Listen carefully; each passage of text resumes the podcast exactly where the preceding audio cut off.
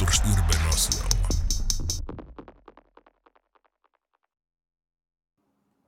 Keskiympyrä podcasti on taalla täällä taas ja mies, jonka ympäriltä tuolit viedään tai semmonen, jos ei viedä, niin ne ainakin vaihtuu kovasti. Eli tota, taas on vähän eri miehet studiossa ja tässä meikäläisen ympärillä.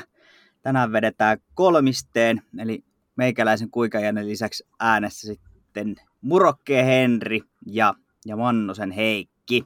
Kahvi mulle ei ole, mutta sen onnistu. Loistavaa. Hei, tota, viime kerrasta, kun tällä porukalla ollaan istuttu alas, niin on pikku hetki. Hetki viimeksi vedettiin APn kanssa, niin mikäs on miehillä tai herroilla, miksi, miksi ikinä teitä sopiikaan kutsua, niin on, mikä on päivän kunto? Aloita vaan Henkka.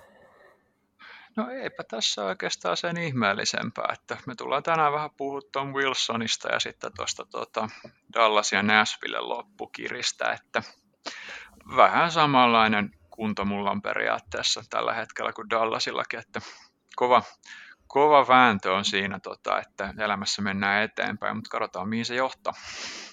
Tehdään parhaamme ja katsotaan mihin se riittää, se perinteinen Suomi-urheilu.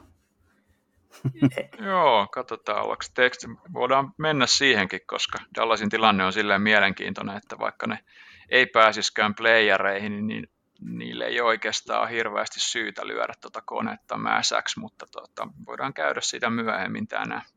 Joo. Sitten on toki myös tällainen puoli, että voi tehdä asiat niin kuin aivan niin kuin päätä huimavalla tavalla, niin kuin meidän rakas Turun palloseura on tällä hetkellä tekemässä. Otteli itsensä liikan finaaleihin, mistä kyllä pitää olla aika, no aika erikoinen asia oli kyllä, mutta sitäkin positiivisempi ja upeampi juttu, että oman kotikaupunkini, no viereisen kotikaupunkini seura sinne meni pitkästä pitkästä aikaa ja näin poispäin, niin sitä vähän fiilistellyt tässä, mutta samalla totta kai seurannut NHLn puhuttavia kysymyksiä. No Tepsi kyllä ilahduttaa. Mulla on muutamakin tuttu periaatteessa, kenen kanssa ollut tuota pandemian aikana aika raskasta meininkiä, niin se, että tavallaan niin tuossa huomaa hyvin, että sit se Tepsillä kun on mennyt hyvin, niin niitä se oma virta on muutenkin ollut jees. Ja joukkue pärjää, niin onnistumisia tulee faneillekin sitä katsoa vierestä ihan mielellään, että tulee vähän levollisempi olo, että tota, kiitos Turun palloseuralle siitä, että ylläpidätte mun ystävien henkistä hyvinvointia. Tekee Turulle sille muutenkin hyvää ja Tepsille, että tulee niin kuin sinne kaupunkiin vähän menestystä, nyt on vähän kierrellyt tuolla, niin tekee hyvää sinne kyllä. Kyllä. Kyllä, se on, se on just näin. Loistavaa.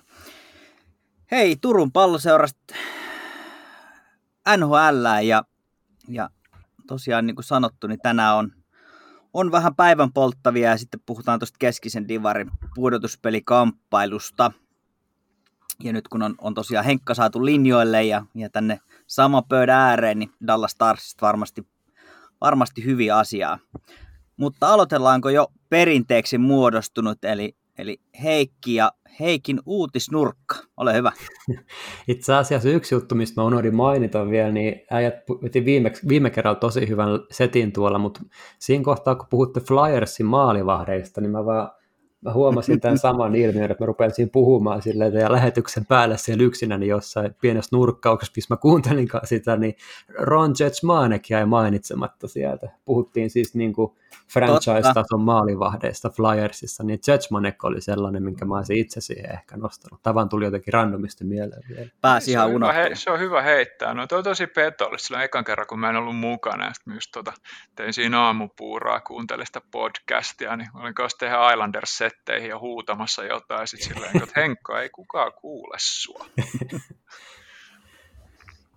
Mutta joo, tota, hypätään vaan tästä saman tien Flyers-maailmaan, eli mm, tätä ei taidettu viime kerran vielä käsitellä, mutta Carter Hart on tosiaan poissa näistä loppukauden peleistä, eli hänen vasemmassa polvessaan on jonkinasteinen nyrjähdys nyt tullut, ja, ja, ja uh, annetaan tosiaan parantua nyt kunnolla kuntoon ja paltasi entistä vahvempana ensi kauteen, ja tämä oli hänelle niin kuin aika hyvä tällainen oppivuosi noin muutenkin, että sai ihan hyvin vastuuta ja oli paikoin niin kuin yllättävänkin hyvä. Ja sitten taas tuli periaatteessa tavallisen kuolevaisenkin moodi siihen päälle. Flyersin toki koko alakerta oli niin kuin yllättävänkin ailahteleva tällä kaudella, että en sinänsä lähtisi pelkkää harttia, vaan siitä syyttää. Että kyllä se niinku- jotenkin niin kuin, meni, niin, tota, Joo. se on ollut siitä asti, kun Niskanen ei ollut enää mukana, niin se, Joo, kyse ei ole enää edes siitä, mitä Niskanen olisi ollut tässä kohtaa, vaan se, että se oli riittävästi, että se horjutti balanssin niin kuin sit kaikilta. Joo, siellä oli Sanheimia ja Myersia ja näitä muita, mitkä oli viime kaudella ainakin tosi hyvässä moodissa, niin nyt tapahtui jotain sitten. Joo, siinä on jotenkin sillä, että yksi palanen lähti ja sitten se on vaikuttanut siihen kokonaisuuteen niin pahasti, tota, että ei ole saatu sitä hommaan toimivaa. Ja Vinjolti on kumminkin aika armoton valmentaja, että se tota, hyvillä hetkillä piskaa varmasti tosi hyviä tuloksia, mutta se ei ole nyt noiden toi mun mielestä toi tilanne ei ole mitenkään hallussa. Ja me ollaan aikaisemminkin puhuttu tuosta Flyersista, niin ne on nyt ilmeisesti ilmoittanut, että ei ihan hirveästi tehdä kesällä mitään, mikä sitten tarkoittaisi, että kantsis ehkä sitten joku noista varavalmentajista vaihtaa, että ne tota, vanhat kärttyiset ukot on tietysti ok siellä puiston penkillä, mutta nyt on lätkäpuiston penkillä, voisi ehkä ottaa jonkun vähän tota, paremmilla kommunikaatioskilleillä varustetun henkilön. Ei siinä oikeastaan ole edes iästä kiinni, mutta nyt siellä on niin kuin kolme, kolme sellaista tyyppiä, tota, että tuossa on niin kuin pakko olla joku pehmeämpi, kuka tasapainottaa, kun on kumminkin ne varavalmentajat, ketkä niitä treenejä siellä vetää. Mm, kyllä. Ei mitään lisättävää oikeastaan tuohon. Tota, oikeastaan Thomas Chabot voisi olla seuraamista, voisi vähän turistaa, eli Edmontonin, ei Edmontonin, vaan anteeksi, Senatorsin näitä ainoita isoja, isoja tekijöitä oikeastaan siellä, isoja mielenkiintoisia pelaajia, niin nyt hänellä on luultavasti myöskin, no tämä ohut loppukausi, mitä nyt onkaan, niin on luultavasti ohi, eli vammaa sai iskua tuossa Jetsiin vastaan pelatussa ottelussa, niin nyt sitten vaan kaikki betsaa, että betsat kai ottaa vähän kun Chabot ei pelaa siellä tällä kaudella enää. Miten se eroaa poik normaalitilanteesta? Kyllä mä aina oh, betsaisin. Joo. betsaisin vastaan joka tapauksessa. Senatorso, Senatorso on itse asiassa ollut yllättävän hyvä tällainen ohivetojoukkue myös näissä joissain betseissä. Mutta se, se toki, tai niillä on sellaisia putkia, milloin ne pystyy tekemään näitä, mutta nyt ainakin yksi iso merkittävä vinkki katos sieltä, minkä takia ei ehkä enää kannata. Mä en uskalla veikkaa tuota Kanadan divariena ollenkaan, kun ne on aina ne pelit menee vihkoon. Joka mm, toisaalta kerta. se on tosi hyvä, koska sä oot dummannut niitä koko kauden, niin se, ne sitten välillä Totta. periaatteessa niin tekee sun elämän vaikeaksi, niin tota, se on ihan ok. Karma, kyllä, se on just näin. Sitten oli vähän merkittävämpikin tämmöinen asia, mikä toivottavasti ei ole mitään isompaa, eli Max Pacioretilla oli pientä, pientä vaivaa tuossa, mutta De Boer sanoikin tuossa jo, että mitään pitkäaikaisempaa ei enää, ei, ei tässä kohtaa olisi, että day-to-day-tasoa ja toivottavasti on tosiaan playareissa tiukasta messissä, eli Max Pacioretty veti tosiaan Vegasissa nyt toisen perättäisen tällaisen kovan kauden, että uh, toivotaan hänelle jatkoa ja näin poispäin, mutta pieni tietokilpailukysymys Raadille ja miksei kuulijoillekin, eli kenen entisen NHL-kiekkoilijan siskon kanssa Mr. Pacioretty on naimisissa? Mä oon kuullut tämän joskus. Vinkkinä sanottako, että kyseessä oleva herrasmies on todellinen teräskiekkoilija. Keith Jandl. Varmaan meille Ei, rohkeasti en... kerrot. Kyse siis Max Afinogenov, äh, pelasi Oi. tosi pitkään vielä tuo tota, äh, KHL jäillä ja hänen siskonsa kanssa tosiaan Mr. Pacioretty on naimisissa. Äh, Katja Afinogenov, Katja Pacioretty nykyään, entinen tennispelaaja muun muassa. Tämmöinen random fakta vaan osui mun silmiin, niin ajattelin kysyä, jos tulee mieleen. Ehkä joku kuulija ties, kuka ties. Kertokaa, jos tiesitte. Kova, kova juttu. Afino Genov oli hieno. Hieno Juu. pelaaja, mä tykkäsin paljon.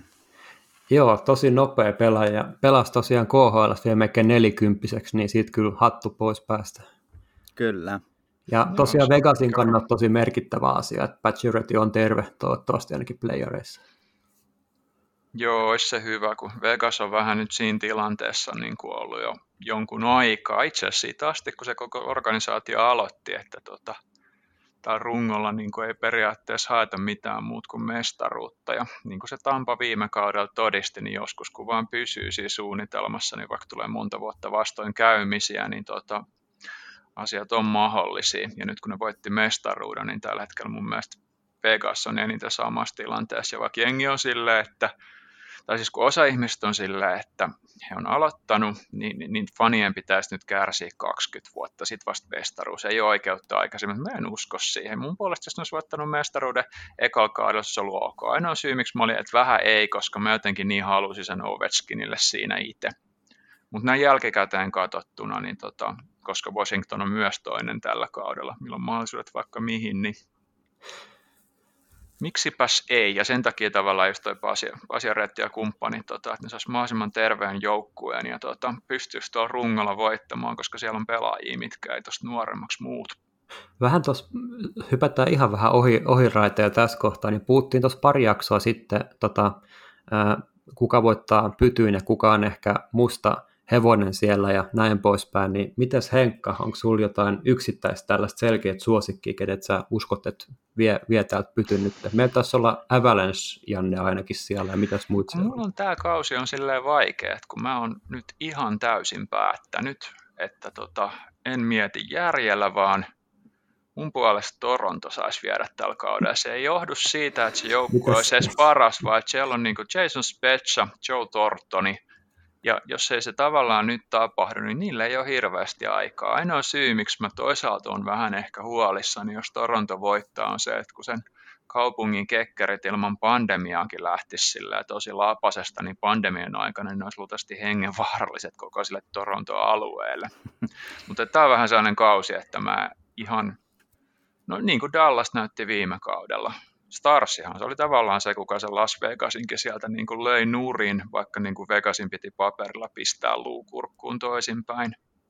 Et kun noista ei oikeasti aina, noista ei oikein tiedä, että joka vuosi on se yksi joukkue, mikä uhmaa kaikkea mahdollista ja tota, menee finaaliin ja saattaa jopa voittaa. Ja mä oon nyt jotenkin kaiken henkisen pääoman ja kannustuksen päättänyt sit laittaa Torontolle tällä kertaa ihan vaan tämän, näiden kahden pelaajien takia. Tietysti Jack Campbell on kanssa jees, mutta Jack Campbellilla on aikaa. Tortonilla ja tuolla tota, Specialilla niin ei ole.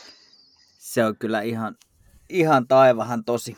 Et jos Janne vaikka sanoo tähän, tota, että ei ole tapahtumassa, Janne voi olla oikeassa, mutta niin kuin mä sanoin, niin mulla ei ole tällaista niin kuin järkiratkaisua tänä vuonna. Plus mähän sanoin aikaisemmin, että Stars ei välttämättä playereihin mene, ja tota, mä jos välillä olisiko se ollut AP sille, että eiköhän se siitä mene, ja en, mä en ole ikinä ajatellut tolleen, mä oon aina peli kerrallaan, ja nytkin sen näkee sillä, että se syy, miksi on vähän selvinnyt noilta tulevilta pettymyksiltä, että on mennyt niin kärsivällisesti peli kerrallaan, koska se näytti välillä tosi hyvältä Dallasin kohdalla, ja nyt ne tarvii nyt ne tulee tarvi oikeasti aika paljon apua ja siellä on ainakin kaksi matseista Tampa Bayt vastaan, mitkä ei kyllä niin kuin edes puolitehosena niin anna kyllä yhtään mitään ilmatteeksi.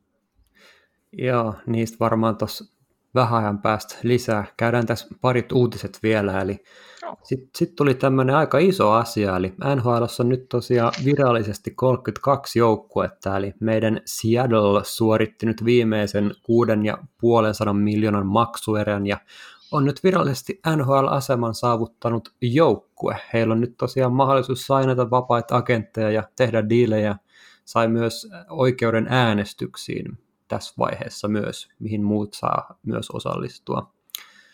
Hmm, syksystä alkaa neljät Friedmanin täytyy alkaa pitää sitten 32 ajatusta, mihin se nyt jo ilmoitti, että tästä tulee tosi vaikeaa. Ei niiden löytäminen joka kerta ole aina niin helppoa. Mähän hyppäsin tähän Seattle bandwagoniin saman, sa, saman tien, ja, ja varsinkin kun ne julkistivat sitten ton, ton brändin ja nimen ja logot, ja, ja jotenkin, jotenkin mä tykkään siitä tarinasta, mm. ja Seattlehan on sillään kyllä kiva toisaalta, että mun mielestä toi Kraken on tuollainen neutraali, kun ne mietti niitä toteamisettejä ja tota, mm. on tavallaan, että kun toi on se alue, mistä ne toteemit on, että vaikka kaikki westernin leffat on eri mieltä, niin toteemia ei ole missään muualla kuin tuolla tota, länsirannikolla just tuolla niin kuin Kolumbian alueella. Siis nehän on historian kirjoja, ne ei ole mitenkään uskonnollisia juttuja, mutta ne mietti pitkään just tuollaista teemaa ja siinä olisi kumminkin pitänyt sitten konsultoida luultavasti noita paikallisia natiiviheimoja ja hyvin todennäköisesti saada se suunnittelija sieltä, niin ehkä se on sitten kumminkin parempi, että tuo Kraken on vähän tuollainen neutraali periaatteessa, niin ei lähdetä sinne sitten sorkkimaan ja te- tekee jotain sensitiivistä, kun meillä on kumminkin ennestään noin Black Hawksit ja muut periaatteessa, minkä kanssa tulee paljon ongelmaa, niin tämä Kraken on mun mielestä, se on, he, se on helpompi ja ei lähdetä oikeasti sitä aiheuttamaan sellaisia juttuja, mistä tulee myöhemmin paljon ongelmia. Joo, se olisi kyllä ollut kova sinänsä, jos ajattelee keissiä vaikka, niin kuin, että olisi ollut pari kautta se Kraken ja sitten olisi, ei anteeksi kun tämä toteamit, sitten olisi vaihtunut nimi sen parin kauden jälkeen joskin toiseksi just näiden, näiden asioiden takia, niin varmaan toikin oli yksi asia, minkä takia sitten tuli sitten Kraken. Joo, siis se on mukavan neutraali ja sitten se istuu tosi näppärästi tuon Kanuksin logon kanssa, koska noistahan nyt on helppo sit leipoa ne kilpakumppanit. Kyllä. Niin se, että siinä on nimenomaan just noin logot on toistensa niskassa, niin mä luulen, tota, että se voi tuoda fanille paljon mukavaa.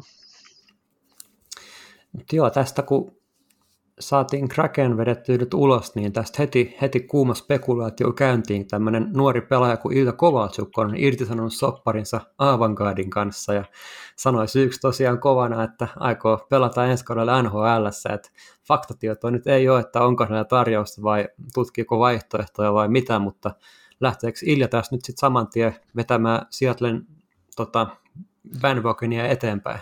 Ei. Näinhän se varmaan on. Se haluaa, Toki... jos se tulee sinne, niin se haluaa aseen joukkueeseen, missä voi voittaa mestaruuden tai sitten Kalifornian aurinko olisi muuten, mutta sitä elleitä kokeiltiin, se ei toiminut ja muut joukkueet, ellei Sharksi vedä jotain ihan älytön tässä ja hihasta, niin ei ole kyllä missään tota menestyksen tavoittelu asteilla ensi kaudella. Ei ole tapahtumassa.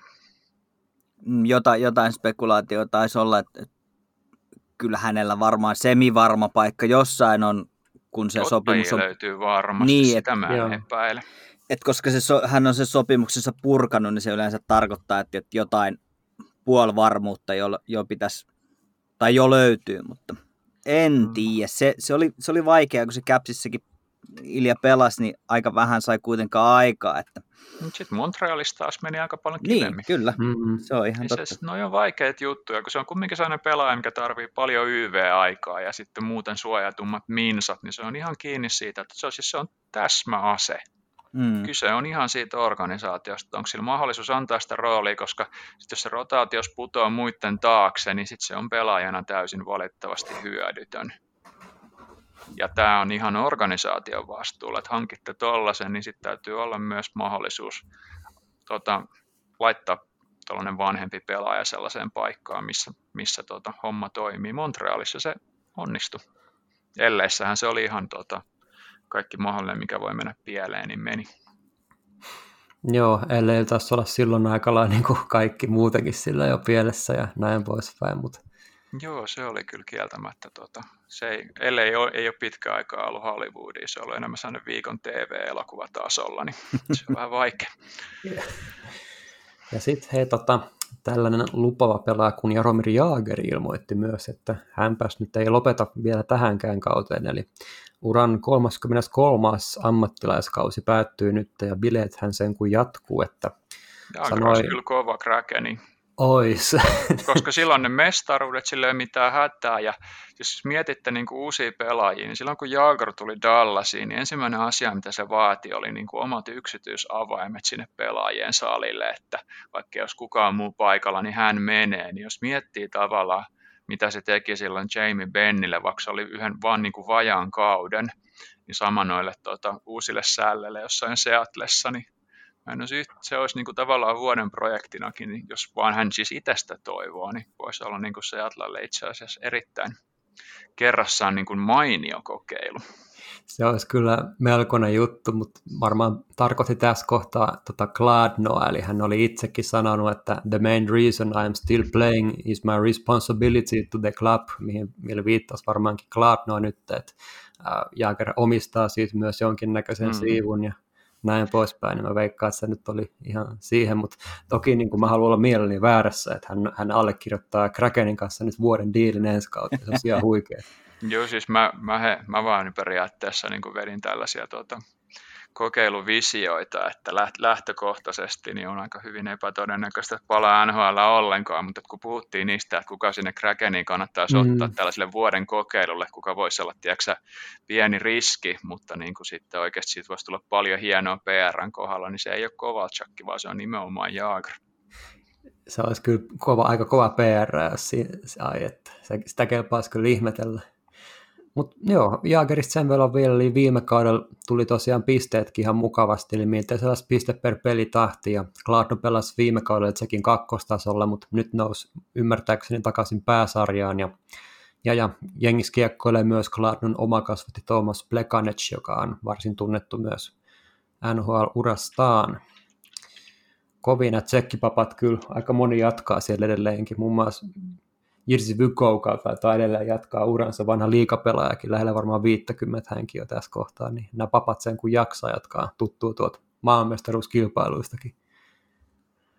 Uh, joo, ootteko muuten seurannut Sam Bennettin menoa Floridassa? No oon sen verran, että, että totta kai on, on ja noita pelejä, pelejä on kattonut, mutta oli pakko myös kaapata omaan, omaan tota, fantasin pudotuspeleihin on men- sen verran ollut jykevää menoa, menoa että tota, on ollut hieno sisääntulo ja toivottavasti jatkuu tuo lento.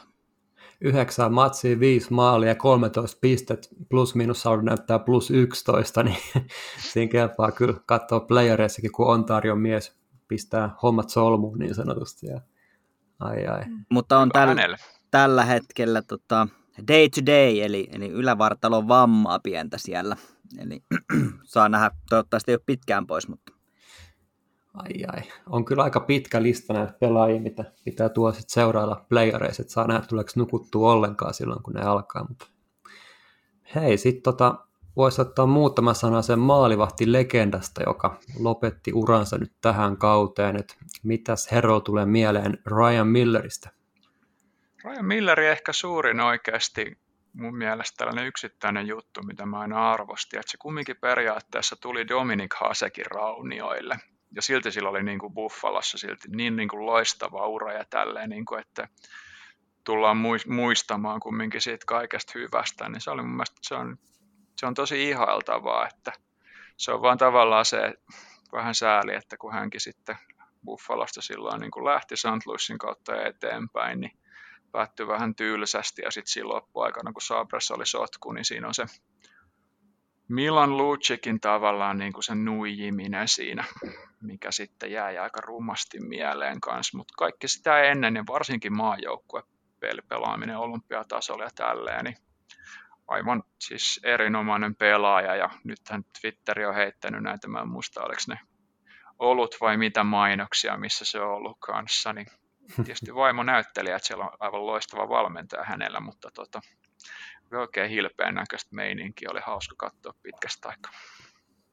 Joo, Milleristä mulla on tullut semmoinen, um, ei, ei ehkä se säkenevin persona, mutta mut vaikea myöskään löytää niin kovin montaa pahaa juttua, mitä, mitä tavallaan Raja Milleristä. hieno, hieno ollut ura ja, ja tota, pitkään, en mä tiedä, jotenkin tosi, sä, miten se sanoisi, sitä, sitä ymmärtää omankin kuolevaisuutensa tai ikänsä, että pikkuhiljaa nämä kaikki, kaikki pitkän uran pelanneet rupeaa lopettaa ja ole sen ikäisiä, ikäisiä mutta tota, hieno ura ja, ja tota,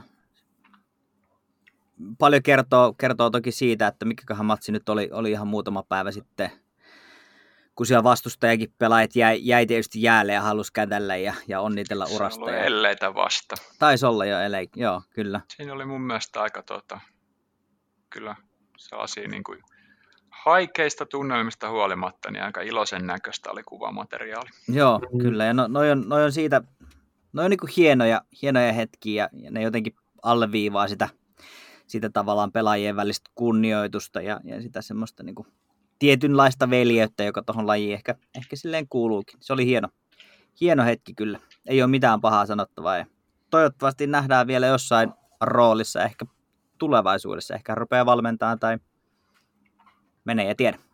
Siis siitähän se on paljon kyse, että haluuko hän jatkaa tuolla ensirannikolla, että kun sinnehän se tavallaan niin kuin kaipas koko ajan, että kyllä se niin kuin lähtökohtaisesti, niin kuin mä kattelin kumminkin tota Buffalo fanienkin, mitä he, mitä he häntä muistelivat, niin tota, kyllä siellä oli ihan siis erittäin tota, kivaa matskua, että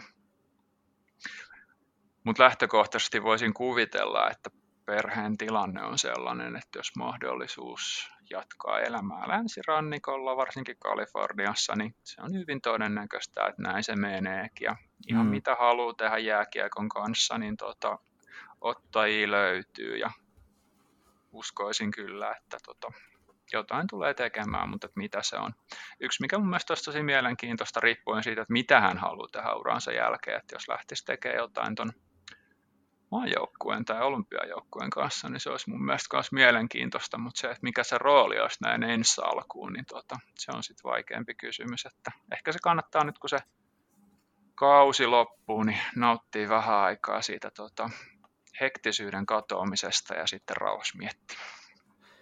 Joo, jos sille ihan statseja tähän loppuun vielä sanoa, niin tosiaan yksi vetsinä hänet löytyy takataskusta ja se tuli Sabersista silloin tosiaan, kun heillä meni vielä hyvin ja Henkka sanoikin tosi hyvin tuon silleen, silleen, että tuli periaatteessa Hasekin valmiisiin saappaisiin ja otti sieltä kyllä niin kuin tai siis jos verrataan siihen, mitä hänet odotettiin siitä ja miten hän suoriutui, niin siinä on erittäin hyvä tarina siitä, että myös tällaiset isot saappaat pystytään täyttämään niin kuin hyvinkin nuoren pelaajan toimesta hyvinkin nopeasti. Että tosi hyvin hän pelasi ja Sabres melkein heti alusta alkaen. Ja mulla sinänsä tulee Milleristä mieleen aina jotenkin Vancouver 2020 oli, oli aivan eläin niissä kisoissa ja Taisi mm, olla, kyllä. oliko, oliko koko olympialaistenkin MVP jopa ehkä siellä, sitä en nyt muista, mutta mut johdattiin jenkit tosiaan ihan olympiafinaaliin asti, mutta finaalista nyt sitten tuli vaan hopeat, mutta Miller oli aikamoinen, aikamoinen paketti siellä silloin. Ja, ja Millerissä kannattaa muistaa aina se, että se on se maalivahti, kuka sai Lindy Raffin näyttämään Nerolta, minkä takia Lindy Raffilla on edelleen työpaikka.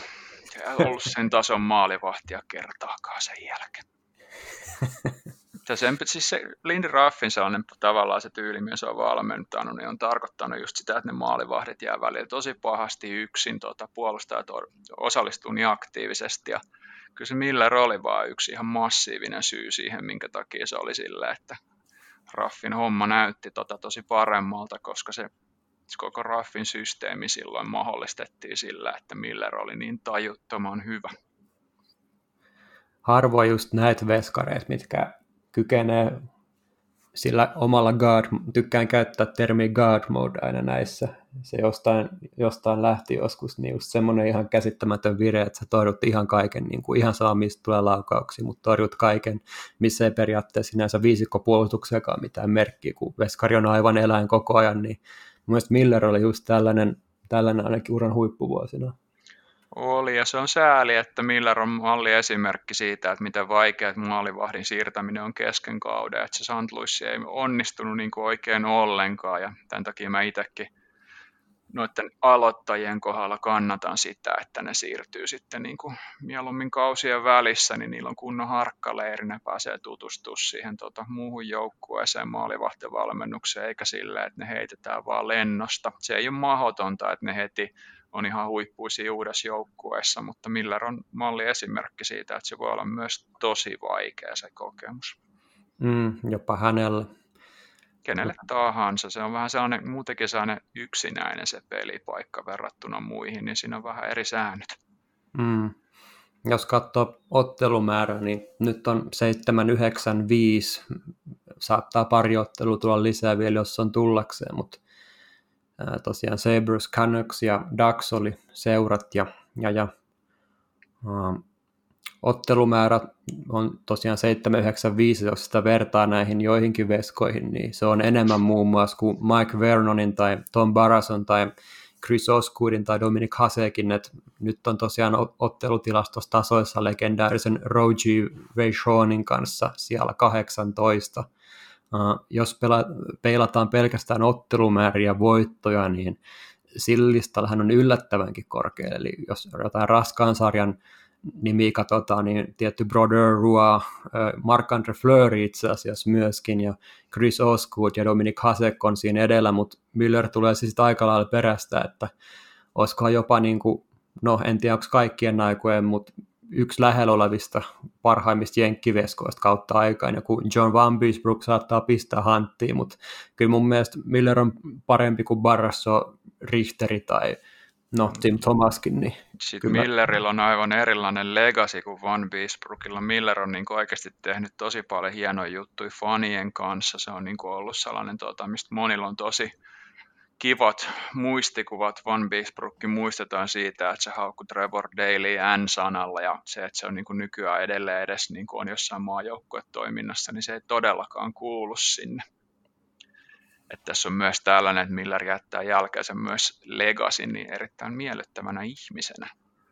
Mm, Mulle mm, tällaisilla asioilla on väliä. Kyllä. Mä olin itse asiassa Van Beesbrookin Irben jälkeen, kun mä olin lapsena, niin mun kakkosmaalivahti ja sitten se tavallaan, että siitä paljastui silleen, olla noin ikäviä juttuja, tota, niin se oli, se oli yllättävän raskas paikka, että sun vanha idoli onko yhtäkkiä, tota, että tämä ei no nyt joo. ihmisenä ole kauhean kummonen varsinkin Daily, kun tuli sitä aikanaan vielä Stars, ja mulla itse asiassa Dailyn pelipaitakin tota, hänen omalla nimmarilla, niin se on tavallaan niin kuin sellainen tosi, tosi ikävä muistikuva siitä, että sun sankarin viitta saattaa yhtäkkiä niin kuin mädäntyä aivan kokona. No joo, aika kova, kova story, en kyllä tiennyt itsekään tätä. Joo, se joutui eroamaan siitä, tota, mä en tiedä, muista oliko se se seuran osa omistajakin, mitä se kaikkea valmeen se teki tälleen, mutta se on tosi ongelmallista, varsinkin lätkäs, missä noita haukkumasanoja on niin kuin, vaikka kuin paljon, niin se, että jos sä lähetit pigmentin seksuaalisuuden tai muun kannalta, niin sen, sen lisäksi, että se on väärin, niin se on vielä ihan käsittämättömän laiskaa ja typerää, että se on se, mistä Van Beesbrook tänä päivänä valitettavasti muistetaan ja saa syyttää siitä kyllä aivan itteensä. Haluaisin muistaa siitä Florida Panthersin maskista, mikä on edelleen Sama. siistein maski Sama. ikinä, mutta tota, kyllä. Ei, ei onnaa mun kohdalla enää. Rangersissa oli myös hyvä maski, mutta kyllä, kyllä täytyy sanoa, että ainakin mulla tämän jälkeen vähän harmaantui Floridan sekä Rangersin maskit, että ei, ei tota. Joo. Se on sääli, koska ei se siis muuta miksikään niitä peliesityksiä. Niin kuin, aivan niin kuin mm-hmm. Van Bisbrukkikin on ihan syystä sille, että se on, se on samalla kaudella hävinnyt sekä Vetsinatrofin että Hartrofin. Hartin vei Fedorovi ja sitten Vetsinan vei Haasekki. Ja itse asiassa ironisesti, kun se aloitti Panthersissa, niin sitten Richter vei vielä Stanley Cupinkin, että se on tavallaan sillä, että hävisi niin kuin ihan kaiken sillä kaudella. Mutta toisaalta sitten on Lindy Raffi, kuka on ollut varavalmentajana, kun Panthers meni sinne tota Stanley Cupin finaaleihin Van Beesbrookin kanssa, ja sitten Lindy Raffi, kuka on tehnyt paljon myös juttuja sitten Ryan Millerin kanssa, että siinä on kaksi loistavaa maalivahtia, minkä kanssa saanut paljon aikaiseksi, ja voitte kysyä Kari Lehtoselta, miten kiva on ollut siinä Lindy Raffin systeemissä, kun se puolustus niin repeä tilkitä niitä aukkoja sieltä. Ei ole helppoa. Hyvä. Mielenkiintoinen ulottuvuus saatiin tähän vielä loppuun, kun puhuttiin Mr. Milleristä.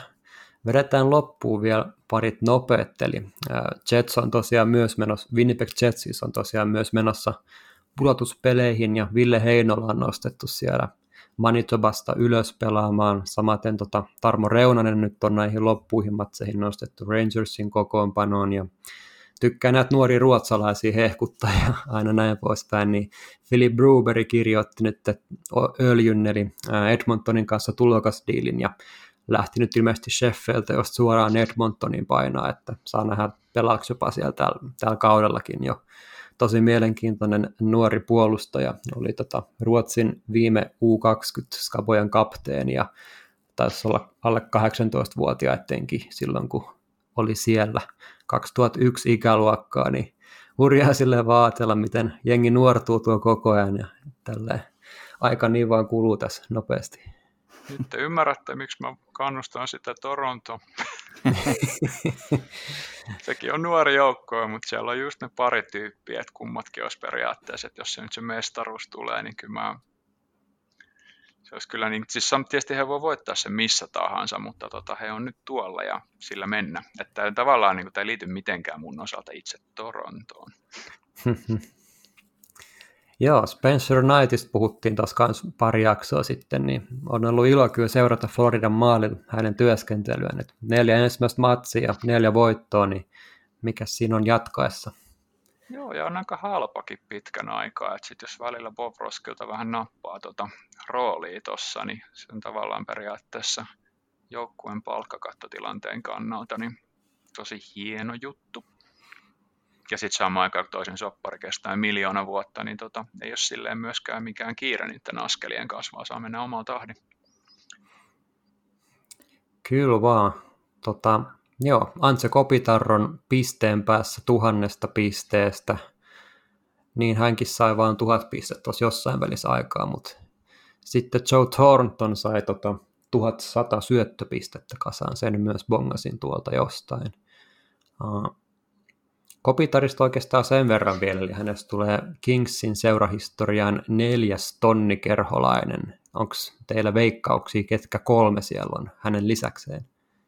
Pitääkö olla koko ura Kingsissä? Ymmärtääkseni tämä on semmoinen tilasto. Sitten mä en ihan varma, Ei kyllä ole se... koko uraa, koska tämä yksi on ainakin väärin. Niin sitä mä mietin just silleen, että sitten se muuttaa, mutta tota... Yhden mä olisin ehkä tiennyt. Mä rupesin miettimään, että ketäköhän siellä on niin tonnikerhossa pääsikö Dustin Brown koskaan tuhanteen? Ei, pelaahan se edelleenkin. En kyllä nyt.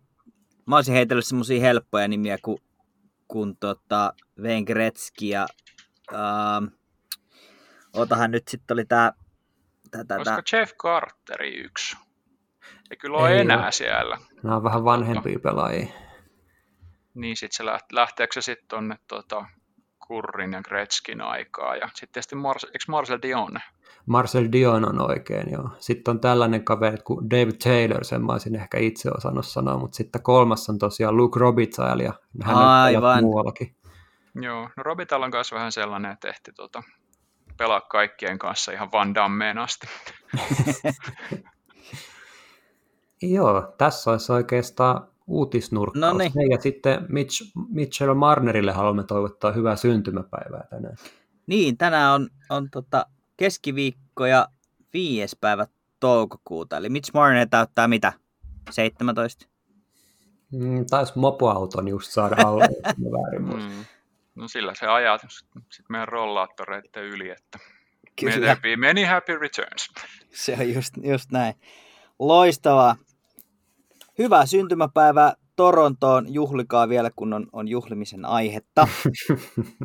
No, mun mielestä se olisi aika nätti tortta, niin parran värikin alkaa olla yhtä hopea niin kuin Stanley Cup, niin se olisi niin kuin ihan match made in heaven. Mä, mun, on, mun on nyt pakko heittää tätä, kun mä mietin tätä jos aikaisemmin, mutta siis jos, jos Toronto voittaa tällä kaudella Stanley Cupin, niin mä lupaan ottaa Toronto aiheeseen tatuoinnin mun kehoon te saatte muut sitten ideoida ja miettiä, mitä siinä voisi olla. Mutta jos tämmöinen tapahtuu, niin tässä on, tässä on se mun peräkulma. Tortonin, Tortonin kuvan siihen. Toi oli niin hyvä toi parra. Mä voin, mä voin, mä voin tota, siivoa kolmasosa mun parrasta, niin tota, kiinnitetään nekin sit siihen, niin saat sit luomu. Mutta tä, tässä on nyt se mun, jotain tämmöistä oli pakko heittää, niin tää on tähän uutisten perään. No on näitä, no näitä Janne heittoja silleen, niin kuin, että tota, Sami Vatanen näyttää siltä, että se voisi tupakoida. Ei meistä kukaan tiedä, mitä Janne tarkoittaa, mutta tässä me ollaan. Että... Joo, no mutta tämä on semmoinen, jos, jos Toronto voittaa, niin lupaan kyllä ikuistaa sen. Muist pistetään ylös. Mutta hei, sitten vähän erilaisia aiheisiin. Ja nyt viimeisen kahden päivän aikana NHL ympärillä ei juuri muusta ole puhuttu kuin Tom Wilsonista. Kukaan ei varmaan ole välttynyt, välttynyt tältä, eli edellisessä, edellisessä matsissa Rangersia vastaan, vastaan sitten maaliedus Kahakan päätteeksi.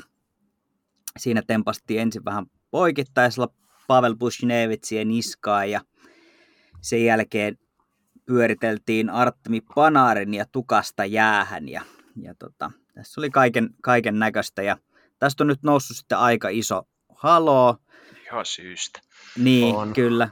Uh, siinä ottelussa itsessään taidettiin viheltää 2 plus 2 plus 10 ja se tienaa sen viiden tonnin periaatteessa, että se on aika nopeasti tienattu takaisin. Istuu jää hypenkin sen kaksi Joo, ja kurinpito, kurinpitoon kun tämä meni, niin sieltä tuli 5000 dollarin sakot, ja kun laitetaan suhteeseen, niin keskituloisen ihmisen tuloilla se tarkoittaisi noin 48 euron sakkoa. Sellainen muistikuva, että se tämän hänen tapauksessa taitaa olla yhden päivän neljäsosa palkka. Niin, mä, Mutta, tämä ei nyt kuulosta kyllä nyt ihan oikeudenmukaiselta. Ei, ei kyllä. Ja, ja kun otetaan huomioon, että, että Wilsonin edellisestä pelikiellosta aivan järjettömästä päähän kohdistuneesta taklauksesta. Istui seitsemän peliä pannassa ja siitä on aikaa pari kuukautta. Ja, ja pitkä historia Wilsonillahan on, on aikaisemminkin näitä pelikieltoja ollut ylilyöntejä, niin onhan se perin kummallista, että, että tästä ei tota, tehdä isompaa esimerkkiä numeroa, että tämä homma saa, saa jatkua. Ja tämä on lähtenyt aika kovalle laukalle nyt sitten. Joo, ja moneen suuntaan. Joo, nimenomaan. Että nyt on kaivettu Sean Averilta kommenttia, että mitä pitäisi nyt tehdä. Ja...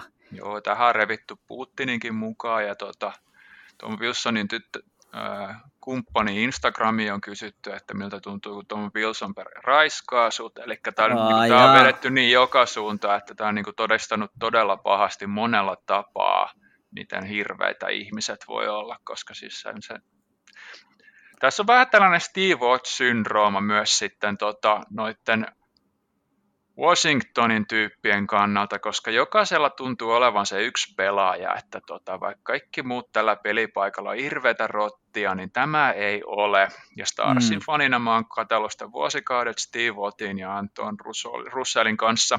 Ja ihan samalla tavalla kuin Tom Wilson, niin myös nämä kaksi kaveria oli tota kaukalon ulkopuolella faneille kivoimpia tyyppejä ikinä se tekee tästä niin vaikean, koska sitten Washingtonissa on myös se, että niin ne jotenkin kohtelee Wilsonin niin kuin hän olisi itse uhri, Joo. mikä vaan pahentaa tätä asiaa. Ja sitten se väheksyminen, John Scotti heitti Twitterissä tosi hyvää matskua siitä, miten väärin tämä on, ja sitten jengi on silleen, että no etpä sinäkään nyt itse ollut kauhean puhdas, ja okei, Phil Kessel on samaa mieltä mutta se ei muuta miksikään sitä, että John Scottin twiitti kannattaa katsoa, koska se oli erittäin hyvin rakennettu se statementti, että mikä kaikki tuossa mättää Wilsonin kohdalla.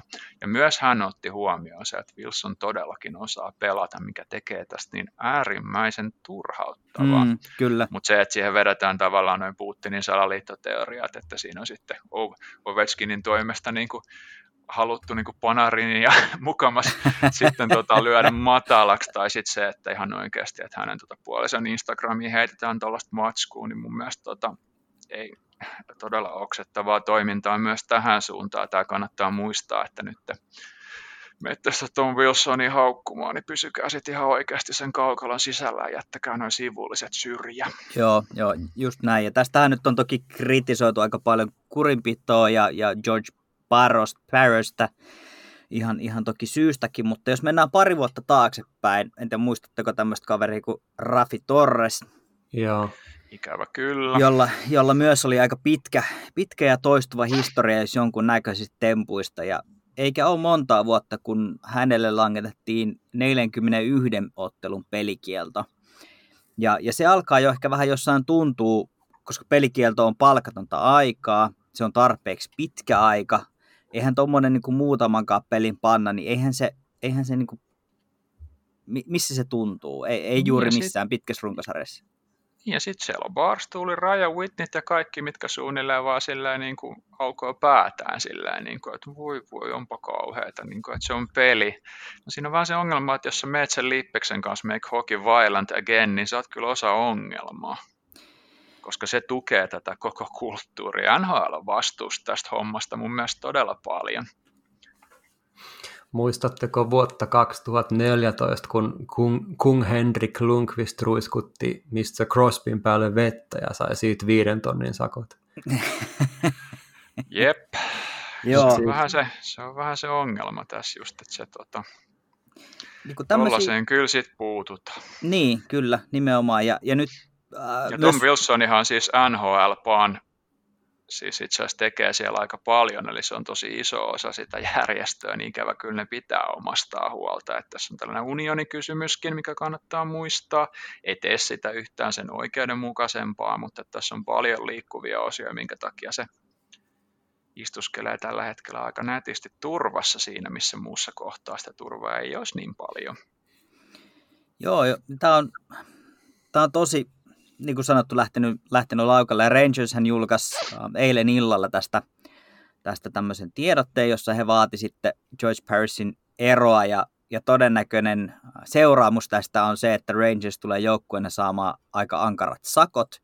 Sekin on kyllä ihan oikein, koska ei Rangersia loppujen lopuksi kannata tässä. Rangers ei ole tässä kohtaa nyt mikään uhri, mm. vaan ne pelaajat, mitä se on kohdellut väärin, koska jos Rangers olisi tämän homman toisella puolella, niin ne käyttäytyisi itse ihan samalla tavalla kuin Capitals käyttäytyy Wilsonin kanssa, tota, että myötätuntoa Rangersilla on ihan turhaa antaa, se myötätunto kannattaa antaa niille pelaajille, ketä on kohdeltu väärin, ja sitten samaan aikaan niin tuolle liigalle vaan niin paljon periaatteessa kuraa kuin mahdollista sen takia, että tämä homma muuttuisi. Mutta mä en lähtökohtaisesti tykkää nyt siitäkään, kun jotkut tosiaan, että Rangers on uhri, no mm, eihän mm, ole.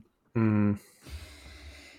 Joo, ja to, tosiaan niin kuin sä tuossa Henkka nostitkin, niin jotenkin tässä on, mä mietin usein sitä, etenkin Wilsonin kohdalla, kun näitä on ollut useita ja näitä on ollut aikaisemmin paljon ja tosiaan just vasta äsken oli, oli kahdeksan peliä, seitsemän peliä sivussa, niin hän kuitenkin niin kuin silloin, kun, kun Tom Wilson pelaa, niin on, on hyvä, tuottelias ykkösketjun pelaaja, joka pystyy tekemään maaleja, pystyy tekemään pisteitä, auttaa sitä joukkuetta voittaa, niin mä mietin, että, että luulisin, että tässä nyt niin kuin Capsin sisälläkin ollaan silleen, että hei, nyt pitäisi vähän ehkä rauhoittua, tai, tai nyt pitäisi, niin kuin, että näiden pitäisi jäädä pois, että me voidaan pitää sut. Et, et, miksi? Joo, ei niillä olisi varaa tehdä sille pelaajalle tällaista niin kuin viittaa, että ne saat itse asiassa uhri, koska niin. sitten ne on nyt valitettavasti tehnyt, ja tota, se on mun mielestä tosi ongelmallista senkin takia, koska Matt Cookin kohdalla kumminkin sitten taas Penguins ihan oikeasti niin kuin Maria ja kumppanit oli silleen, tota, että tämä ei voi jatkuu tälleen, ei toimi. Joo, ja just vaikka Matt Cookin ura ei ihan puhdas ollutkaan, sit kun se jatko matkaa, niin se kyllä oikeasti pitkän aikaa se homma toimi paljon järkevämmin. Ja en mä nyt sinänsä kyllä ikinä unohtaa sitä Savard casea, koska se on niin brutaali, ettei siitä anteeksi pyynnöä selvitä. Mutta tavallaan niin kuin se, minkä jo organisaatio pystyy tekemään ainakin niin kuin Pinguinsissa pelattujen pelien kohdalla, niin ne oikeasti pysäytti sen kierteen, mikä on niin vastuullista kuin tuossa kohtaa voi enää olla, kun se maito on lattialla. Kyllä. Tätä Capitals ei todellakaan tällä hetkellä tee millään tavoin. Tuossa oli, puhuttiin, tai sivuttiin Sean Avery tuossa, niin, niin löysin ää, Twitteristä tällaisen, tällaisen tota, että Sean Avery on itse asiassa pelaaja, joka on lähetetty ää, vihanhallintakurssille, koska hän on, hän on kertonut ää, likaisia tai, tai mauttomia vitsejä pukuhuoneessa. Mm, siis sai ja... Starsista silloin kenkää, kun heitti niistä jälkiliukkaista. Joo. se tulee. Ja, ja tota, sitten tällaiset, tällaiset tempaukset, kun nyt nähtiin, niin, niin saa, saa todella mitättömiä rangaistuksia. Ja, ja tässä on nyt puhuttu siitä, niin kuin Sean Averilta oli kysytty, että mitä nyt pitäisi tehdä, niin, niin vastaus oli, että no nyt pitää ruveta metsästään sitten Ovechkinia ja ja Beckströmiä, joka on siis aivan päätöntä toimintaa, koska väkivalta on lopetettu väkivallalla, eli tästä tulee tällainen no. kierre. Ja nyt kaikki on hekumoinut siitä, että nyt äh, itse asiassa ensi yönä, eli, eli keskiviikko torstai välisenä yönä, on, on sitten uudestaan Capitals vastaan Rangers, että nyt tulee hirveät joukkomyllyt ja kaikki rähisee ja vitsi miten siistiä. Sitten mä sanoin, että kun ei oo, ei niinku, ei, niin kuin... Siis kun tämä on vähän se tavalla, että sit jos janotaan sitä verta, niin se ongelma on vaan periaatteessa, että kun ihmiset tuppaa vuota kuivia. Niin. Junttikulttuuri kukoistaa. Ja siis tämä on, niin kuin, tämä on mennyt niin moneen suuntaan. Siis mun henkilökohtaisesti kaikkein oksettavia oli ne Instagram-jutut, että, että sä et vaan niin kuin heitä tuollaista ja sillä selvä. Mutta saa nähdä, mihin tämä, tämä keissi tästä liikkuu ja, ja minkälainen peli on ensi syönä luvassa. Kukaan ei varmaan oikein tiedä, miltä se tulee näyttää. Sehän on siitä, että pelaako Wilsoni. Että onko Washington voi tehdä tällaisiakin ratkaisuja, että se ei pelaa sen takia, että ne haluaa, että se mm. loukkaantuu ennen playereita. Tässä on se toinen, missä nyt valitettavasti osa faneista on tehnyt tosi heikosti, että se, että jos niin kuin toinen lyödään maahan sillä, että se olisi voinut ihan oikeasti olla periaatteessa Bertucci-keissi uudestaan, Kyllä. ja sitten vastakommentti mm. on vaan sillä, että sä hehkutat sen Wilsonin kuvia, kun se pitää Stanley Cupia, niin se on ihan hienoa se Stanley Cup-homma, mutta sitten samaan aikaan tota, se muuta miksikään, että tämä ei ole hienoa. Jotenkin siis, niin kuin, jos pelaa tätä keissiä nyt vaikka mihinkin, niin uh, jotenkin tässä vaan lajia sen päättäjät antaa itsestään niin, kuin niin idiootin kuvan ja tollaisen, niin kuin, että et ei, ei tässä nyt varmaan niin kuin kauhean iso seppä tarvitse sinänsä olla, niin kuin, että, että jotain niin kuin muutoksia voisi tässä kohtaa tulla tuonne päätösjuttuihin. Toi taisi olla se korkein sakko, minkä CBA saa annettua, niin voisiko mm. nyt niin kuin herranen aika sentä aika niin kuin vähän avata tuota sanktiokarttaa, pitäisikö sitä vähän muuttaa tai pitäisikö tälle asialle nyt ainakin tämän keissin jälkeen tehdä jotain, että vältyttäisiin näistä tulevaisuudessa. että rupesin just miettimään, kun katsoin just ennen lähetys sitä Wilson, niin kuin se mölys siellä jäähypenkillä kun suoraan sanoi apina, ja siis älkää ymmärtäkö väärin, Mä, mun mielestä Wilson on myös sellainen, että se osaa myös pelata kyllä, että semmoinen 20 maalin, ja, 20 maalin ja 40 pisteen mies, ja jäähytkin on niin kuin vähentynyt oikeasti niin kuin paljon nyt vuosien saatossa, ja osaa silleen taklaa puhtaasti ja kovaa ja näin, mutta niin kuin, näitä, näitä tapauksia vaan niin kuin ei saisi tulla enää yhtään tähän lajiin. Et seuraavaksi joku oikeasti tapahtuu, ja tuossa Panari kaatui maahan silleen, että sillä ei ole edes kypärää päässä, niin siinä oli aika iso vahinko lähellä. Joo, näistä mm päävammoista me APn kanssa vähän puhuttiin viime viikolla ja, ja näitä ei tarvitsisi tulla, tulla yhtään lisää. Ja nyt tässä pitää niin kuin erottaa myös se, että älkää ymmärtäkö väärin, että, että kyllä kovaa saa ja pitää pelata ja, ja taklaukset kuuluu tuohon lajiin, mutta mut tuommoinen niin riemu-idiotismi, niin kuin, siis toi ihan, ihan järjetön väkivalta, eihän toi niin kuin, tolla ei ole mitään tekemistä enää jääkiekon kanssa. Niin, ei, ja siis kun tässä on se, että kun Laviolettehän sanoi sen, silloin kun se palasi viimeksi pelikielosta, tota, että sä et voi muuttaa hänen peliä, sen täytyy olla voimahyökkäjä, täytyy pelaa periaatteessa samalla tavoin nopeasti ja ajaa sinne tota maalille ja ottaa periaatteessa ke, kehoa kiinni. Se on periaatteessa mitä hän tekee. Tämä ei liity siihen mitenkään. Niin, ei se ole sama ei asia. Ei se, tavoin. se, niin. Ja to, Mutta tommoset... se, että sä heität tuollaisia juttuja, tuolla vielä puolustat sitä omaa pelaajaa, niin Entäs sitten, jos Panarin tai joku olisi oikeasti halvaantunut niskasta mm-hmm. alaspäin, mitäs sitten? Ihan sama se on siinä vaiheessa itkeä sitten tota, pitkään. Et kun mä oon vähän sitä mieltä, että siinä vaiheessa, kun Martin McSorley oikeasti hu, huitas Brashier, Donald Brashieria, niin se oli rikosjuttu. Kyllä, se oli Siinä raju. oli ihan oike, oikeudenkäynnit ja täysin syystä, koska niin kuin, näissä jossain vaiheessa, kun tarpeeksi perseillään, niin pitäisi olla tavallaan sillä, että ulotetaan NHLn ulkopuolelle, koska jos NHL ei toimi periaatteessa, niin aina löytyy muita tahoja periaatteessa, mitkä voi vaikuttaa, kun kumminkin haluttaisiin sille, että se peli olisi kaikille. Tämä Joo. ei sitä auta. Kyllä, ja, ja onhan, on tässä nähty myös näitä, että mitä, mitäs läksit mopolla moottoritielle, mutta mut tällaiset oikeasti, kun toista lyödään niin kuin mailalla niskaa ja, ja niin kuin, eihän niillä ole niin kuin, Oi hyvänen aika. Niin, ja siis Wilson niin jotenkin niin kuin, se ei vaan herää mitenkään tuohon juttuun. Se kyllä tietää sen toiminnan ja se, että siinä on joku sellainen juttu, että joko sille vintti pimenee, että se tarvii jotain niin kuin hommaa sen kanssa, mutta kun tämä on niin kuin jotenkin toistuvaa ja kun sekin kaukalon laidalla mun ymmärtääkseni tekee tosi paljon hyvää fanien kanssa ja tälleen, niin itse asiassa taitaa olla aika ilmeisesti kaikin puolin tosi miellyttävä ihminen, niin sitten tavallaan, että se homma menee näin pimeäksi. Mä tää on se, tätä mä tarkoitan siis Steve Watch-syndroomalla, että mä oon Dallasin reissulla pari kertaa istunut siinä jäähy, jäähypenkin takana pari kertaa pelipenkin takana, niin nämä on tällaisia pelaajia, että niitä on oikeasti hauska kuunnella. Ne on oikeasti, tota, se on jotenkin mun mielestä niin huikeaa, että samaan aikaan sillä, että kun siinä on niin kuin valmentaja sillä, että nyt pitää tehdä tälleen tälleen, että meillä on 40 sekkaa aikaa, sitten Jamie Benni vaan nyökyttää päätä siinä tulokkaana, ja sitten Steve Otilt tulee sillä, well there's only one F-option, ja ne 20 sekuntia myöhemmin se iskee periaatteessa sen tasoitusmaalin vie sen pelin jatkoajalle niin mä en epäile hetkeäkään, että fanit rakasta näitä tyyppejä. Mulla on myös Tivotin pelipaita. että kyllä mä ymmärrän tavallaan tämän, niin kuin, onko se sitten niin kuin versio Tukholma-syndroomasta tai mitä tahansa, mutta tota, nämä, on, niin nämä on niin rakastettuja pelaajia omien joukossa, ja mä tavallaan ymmärrän sen, mutta se ei muuta, muuta miksikään sitä, että tässä kohtaa periaatteessa, ihan sama vaikka se olisi se Stanley Cup-setti, niin sieltä on nyt niin kuin kiehunut yli. Kyllä. Mutta keitä nykyään NHL on enää tällaisia samankaltaisia kuin Tom Wilson? Kaikki nämä vanhat kuumit on jo poistunut. Joku Brad Marchant voisi olla, tai Katsakin pojat, Lusitski alkaa olla vanha. Ei, ei tule hirveän monta tällaista enää mieleen, ja tavallaan tästä käy ehkä sellainenkin puoli ilmi, että Wilsonin vaan annetaan melskaa tuolla, että ei hänen sinänsä niin kuin ole sellaisia vastustajia tuo, kuka niin kuin pystyy pistämään sillä hanttiin.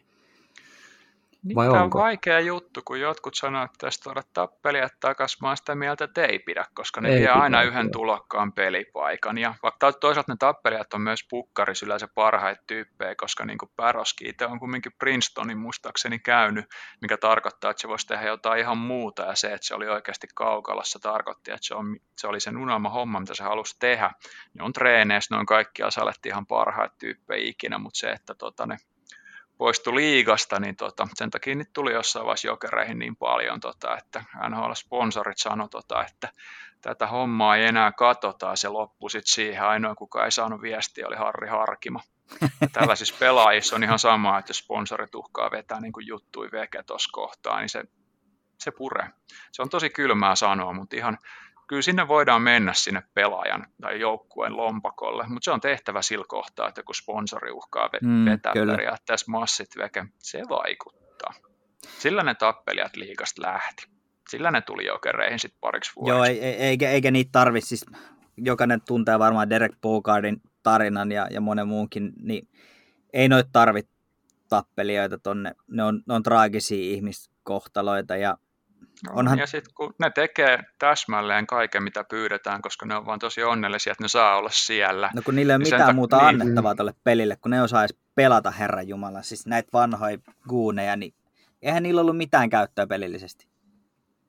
Ei mitään. Mm, osalla oli, mutta ei kaikki. Joey Kosuri on sun kanssa hyvin eri mieltä, samoin Bob Roberts. Ne oli itse asiassa ihan tota, Robertsilla oli jo kova, kovikin kausi siellä. joo, siellä on All Stars matchia 20 kauden settejä, siis Joey Kosur toinen kanssa, joka Detroitissa. Että kyllä siellä on niitäkin, ketkä osas pelaa, mutta se on Janne on siinä tosi oikeassa, että kymmenestä kaksi osaa ja siinä on ne kahdeksan jäljellä, niin se on iso ongelma, Joo. se on totta. Kyllä. Joo. All right.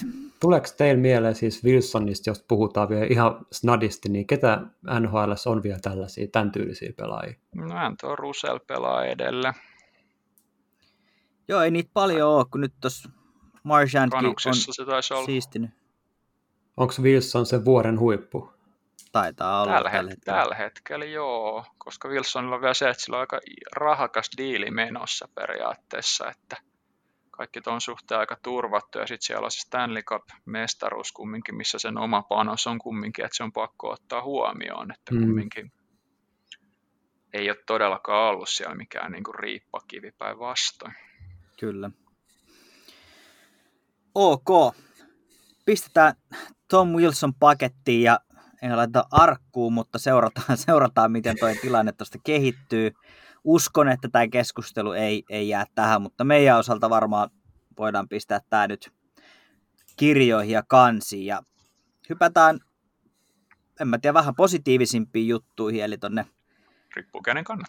niin, se on ihan totta. Kaksi, kaksi tämmöistä kaupunkia, jossa en ole, en ole itse käynyt. Molemmat kumpaankin. Molemmat kivoja kaupunkeja. Niin, kumpa, Kuumia kuin mitkä.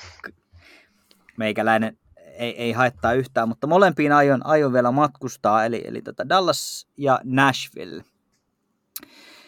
Ja siellähän on, on semikireä tappelu näistä viimeisestä pudotuspelipaikasta tuossa keskisessä divisioonassa. Siitä tällä hetkellä Nashville johtaa.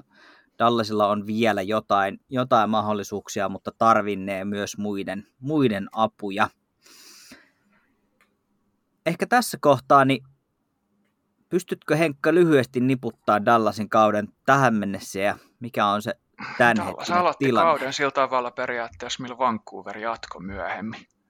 Pandemia löi sen joukkueen täysin niin kuin nurin, minkä takia tämä lopputahti on ollut hirveä. Ja sitten ne oli kumminkin Stanley Cup-finaalissa ei niin kauan sitten, niin siellä on iso osa joukkueesta loukkaantuneena tai täysin puolitehosena. Ja ei ne ole missään vaiheessa oikein toipunut siihen. Sitten niillä on tällä hetkellä bonusissa sellainen niin kuin valmentaja, kelle, kelle ne haluaa pelaa, mutta sitten jos miettii niitä hienouksia, niin kyllähän ne samat virheet siellä on tehty kerta toisen jälkeen, että se on edelleen vähän sellainen joukkue tietysti matseista huolimatta, että jos ne on 1-0 tappio asemassa, niin sen sijaan, että ne keskittyisi maaleihin, ne keskittyy, ettei tule 2-0 ja sitten maksetaan nyt aika kovaa hintaa, koska niin kuin se on myös osa selitys sille, minkä takia ne on niin sitten niin kuin lisäajalla hävinnyt niin ruokottoman paljon niitä pelejä.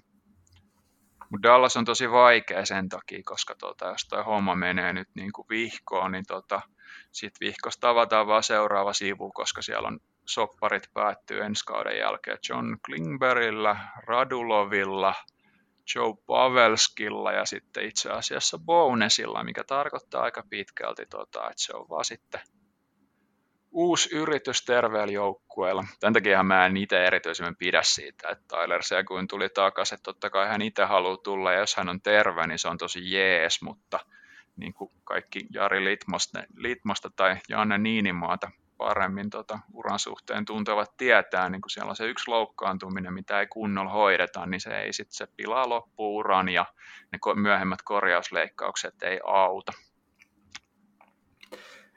Kyllä. Siellä se Vatanenkin nyt on sitten, että pitääkö mennä kysymään, että saavutteletko? Sä voit, sulla on piuhat sinne, niin sä voit käydä. Ei mua kiinnosta polttaakseen ihan, antaa mennä vaan, että se on osa, osa Finnish Mafiaa, niin Mafia-leffat on aika pitkälti täynnä saavuttelua. Kyllä. Onko toi Vadu pelannut ylivoimaa siellä yhdeksän pelin 0 plus 0?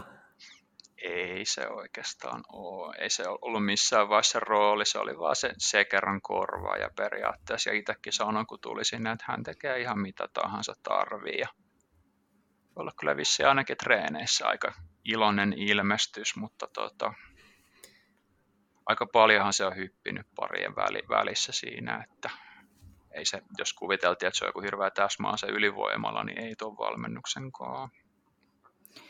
Sieltä tota, unohdettiin, tai ei mainittu silloin, kun puhuttiin tulokkaista ja mahdollisista tavallaan Calder-ehdokkaista, niin ei nyt varmaan ihan realistisesti siihen kovimpaan kisaan mene, mutta tämä Jason Robertson on kyllä ollut ilo seurata. Ollaan me siitä tässä podcastissakin puhuttu ohi mennä. Jake Ottingeri sekä, sekä Joo. J, J.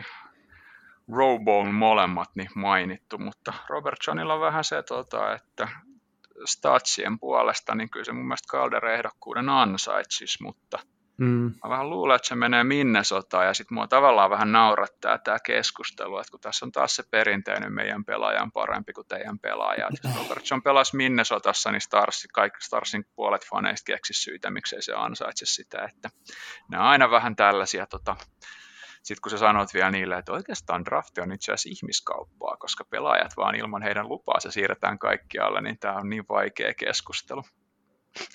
Mutta lähtökohtaisesti niin tota, toivon, että saa Calder ehdokkuuden. En usko, että voittaa, mutta tota, pelaa ihan uskomattoman hienoa kautta. Ja tässä on se hopea, hopea reunus Dallasin kohdalla, tota, että siellä on niin Oettingeri ollut aivan huippu mun mielestä sellainen, että toisessa tilanteessa niin olisi ollut AHL ja Starsin tuntia ollut siellä aika pitkäänkin, mutta nyt tota, on ottanut niin hyviä otteita, että pystyy jatkamaan. Ja sitten jos miettii, että on Robertsonia just niin kuin sen, se hintsiä, niin siihenkin vaikuttaa tosi paljon. Että siellä on niin kuin Radulovi ollut paljon poissa, Seguini on ollut poissa, että se on tavallaan niin kuin valmennuksen ollut pakko pela, antaa vastuuta eri tavalla kuin sitä olisi luultavasti annettu, jos joukkue olisi ollut täysin terve, minkä takia periaatteessa jos Stars ei mene playereihin, niin mä en olisi niin huolissaan, kun ne isot päätökset tehdään kumminkin sitten ensi kauden aikana.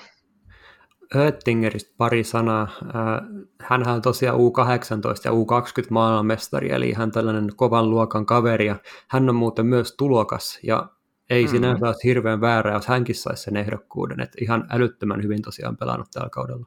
Joo, ja monessa pelissä itse asiassa niin Starsin numerot olisi ollut paljon rumemmat ilman tuota, hänen läsnäolonsa, että se, että se on niin kuin nyt on jotenkin ollut noin valmis ja tälleen, niin se on Starsille tosi paha paikka tämän kauden jälkeen, tota, että mitä siinä tehdään sitten Hudobin ja Bishopin kanssa, koska tota, jos ne toivoo, että niin kuin Las Vegas siitä ottaa maalivahdin, niin sitten se on Hudobini, koska tota, muistaakseni Bishopilta taitaa olla NTC, että ellei se anna lupaa, niin ei sitä sinne siirretä. Plus, että ei siis Las Vegas, anteeksi, vaan Seattle ja miksi Seattle ottaisi maalivahdin just Dallasilta? Mä en näe tälle nyt kyllä enää mitään syytä. Ehkä Stanley Cup-finaalia aikaa olisin nähnyt, mutta nyt en.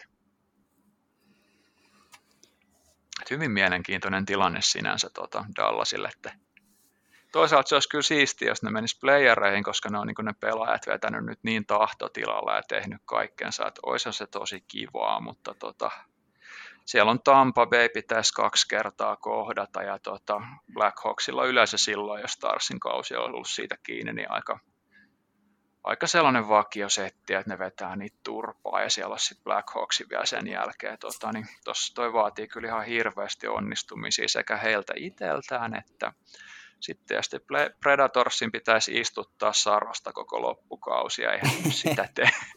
niin, joo mä katoin, katoin kanssa, että siinä on tota, aika armoton vieras kierto, eli tosiaan Tampa kaksi kertaa nyt tulevana yönä ja sitten perjantai, perjantai lauantai yönä ja sitten on pari päivää putkeen. Chicago Joo, vastaan. se on aika raffi setti joukkueelta, mikä ei muutenkaan hirveän terve. Et siihen nähden, että jos se segui, niin tota, oikeasti on terve, tota, niin en, en epäile hetkeäkään, että hän halua olla siellä kentällä ja tota, aivan varmasti tekee kaikkensa, mutta tässä vaan herää se kysymys, että onko se sitten onko se sen arvosta riskeeraa, jos se ei ole vielä täysin palautunut. Ja sitten kun ne ruostajatkin pitäisi kumminkin kuluttaa veke, ne ei mene ekas paris pelissä aina. Lisää huomiona vielä, että Nashvillellä on yksi matsi tuolla Kolumbusta vastaan, niin, niin, niin siitä nyt mahdollisesti tulossa ainakin maksimipistepottia. Sitten on kaksi kertaa Carolinaa vastaan, missä nyt voi käydä sitä mitä vaan, mutta toi yksi Columbus-matsi on varmaan, tai en tiedä. Älä sano, ei, ei voi. Columbus on itse asiassa vaikeampi kuin Carolina, tai itse asiassa jopa Tampa Bay saattaa pelaa vähän puolivaloilla, kun ne on kumminkin periaatteessa Paljon panokset on jo playereihin, niin tolleen menee. Ja siinä on tavallaan, että tästä tulee taas se Buffalo Sabres juttu, tota, että miksi ne on väliin pelannut vähän paremmin, kun ei ole tavallaan enää sitä hävittävää, niin on niin paljon rennompi olo. Ja siellä on Starsin pelaajista kumminkin, niin jengi, jengi on periaatteessa rentoja kuin seipään nielleet salot. niin, se on kyllä, mä, mä vähän luulen, että se Columbus Nashvillekin saattaa olla itse asiassa melkein pahempi. Joo, on tuossa Columbukseen neljä vikaamatsia jatkoajalla just mennyt kyllä. Joo, tuossa on tota, tosiaan se tilannehan on, on siis sen kaltainen, eli, eli tota, Dallasilla on 52 peliä pelattuna, Nashville 53 ja tuossa on ero sitten neljä, neljä pistettä. Eli Nashville Joo. on 60 ja Dallas 56, eli, eli periaatteessa, no Dallasin täytyisi voittaa pari ja Nashville pitäisi hävitä, niin voisi olla, olla mahdollisuudet. Joo, Mä olisin tavallaan kyllä, siis mä tiedän, että kaikki ei tykkää siitä. Mun mielestä on häviäjän pisteen voisi pudottaa kokonaan. Jos tulee tasapeli periaatteessa, niin sitä voi harkita, mutta se tavallaan se, että kun Starsilla olisi vielä paljon vähemmän pisteitä loppujen lopuksi muuta, mutta kun siellä on hirveän määrä noita yhden pisteen matseja, mun mielestä se tekee tästä hommasta kanssa välillä vähän sellaista, että mä en oikein dikkaa, että lähtökohtaisesti mun mielestä, jos sä hävit jatkoajalla, niin mä olisin oikeastaan yhtään niin vaikka et saisi yhtään mitään. Joo. Tää, mun on pakko sanoa, että mä oon niin pitkään, tai siis jo silloin kun tämä tuli, niin musta on, musta pelien pitäisi voida päättyä tasan. Jos mä en, en, en, henkilökohtaisesti ihan hirveästi lämpeä tälle, että et, et pelataan sitten niin kuin, ei rangaistuslaukaus, vaan voittolaukauskilpailu et, et... Joo, siis se oli yhden kauden sellainen hauska juttu, mutta sillä on vähän sama kuin All Stars-pelissäkin, että ehkä niin kuin nuoret pelaa, tai siis nuoret fanit dikkaa jonkun verran, mutta tota, en mä itse dikkaa. Ja sitten se on pelaajien moraalille ihan hirveä juttu, kun se voit olla niin paljon parempi jouk- joukkue siinä pelissä, mutta sitten se hävii sen voittomaalikilpailu sen takia, kun sieltä tuleekin joku ihan hullu muuvi sitten just joltain vastustajan pelaajat, kuka on saattanut sen koko matchin olla ihan yössä, niin Joo, ei se kyllä. tavallaan, niin kuin, se ei kerro siitä pelistä yhtään mitään, mutta sitten se näkyy siellä sarjataulukossa tosi brutaalilla tavalla, niin Eli, mä en nyt näe tuossa oikeasti yhtään niin kuin pelaajien kannalta mitään kivaa. Va, va, ennen oli kaikki paremmin, kun pelit päättyi tasan, niin sitten pelattiin joku 10-50 minuutin jatkoaikaa. Ja sitten jos se oli tasan, niin sitten se oli tasan, sitten laitettiin pisteet jakoon häviäjille. Ei, silloin sai silloin sai se yhden, yhden pisteen kumpainenkin, mutta joo, se on ihan totta, että jos, jos häviät, niin, niin häviät, eikä siitä pisteitä tarvi, tarvi Joo, antaa. siis tasapeli molemmille yksi, niin kyllä se on Joo. ihan, ei siis siinä ei ole yhtään mitään, mutta tuota, mm. siis kyllä mä tavallaan ymmärrän noita pisteitä, kun siinä halutaan sillä, että ne pelaisi vähän viihdyttävämpää kiekkoa, se peli avautuisi enemmän, sen takia se pienempi pelaajamääräkin jatkoajalla, niin siis se on tosi jees juttu, mutta jotenkin toi pitäisi keksiä sillä, että noin niin kuin rankkulaukaukset otettaisiin tuosta kokonaan niin kuin pois. Joo, samaa mieltä. ei niitä ole playereissakaan just sen takia, tota, että kun ei niillä ole mitään tekemistä tavallaan sen pelin kokonaiskuvan kanssa. Pois vaan kokonaan ja sitten katsotaan All Starsissa senkin edestä, kun ne vetää jotain hauskoja kikkoja. Niin, sit... uh, joo, ja sitten se, minne ne tavallaan niin kuin teoriassa mä voisin pitää ne niin MM-tasolla. Ei ne sielläkään reiluja ole, mutta että siellä on kaikki sitten jotenkin niin varpaillaan jotenkin, että se ihmisten henkinen pahoinvointi myös katsomon puolella niin on tällainen mielenkiintoinen empiirinen koe, niin mä en siitä välttis luopuisi, mutta se, että NHL vaikka niin häviit kolme peliä putkeen jollain voittomaalikilpailulla ja mitä Dallasikin on niitä pitkin kautta, niin en mä kyllä näe, näe että tuosta mitään iloa kenellekään vääristää myös sen sarjataulukon, kun se tavallaan näyttää sitten sen kokonaisuuden ihan aina jollain tavoin ihan väärään, suun, väärään suuntaan. Tuossa tosiaan tosi mielenkiintoinen detalji, että Predatorsilla on ää, 12, anteeksi, 10 jatkoaika voittoa, kaksi jatkoaika tappioa, sitten Starsilla on viisi jatkoaika voittoa ja peräti 14 jatkoaika tappiota. Joo, ne on määrä. kunnostautuneet kieltämättä tässä ihan koko rahan edestä. Tämä on jotenkin, niin kuin, no mä toistan nyt vähän itteen, että musta se on, on, on niin kuin outoa, että häviämällä saat piste, pisteitä. En joo, ymmärrä, eikö, ei joo, jatko. tuohon pitäisi tehdä jonkunlainen ratkaisu, että ei toi, ei ole hyvä noin. Kyllä se olisi helppo, kun olisi taas itse päättämässä asioista, niin asiat olisi niin paljon paremmin. Onks mm. meillä... Se on totta. Sami Vatanenkin saisi periaatteessa aina kaikissa pressikuvissa olla spaddu huulessa, kun Janne nyt päätti. Niin... Joo. Buffalolla ei ole nyt enää joukkuetta ja niin edelleen. Mutta onko meillä Dallasiin vielä jotain, jotain lisättävää?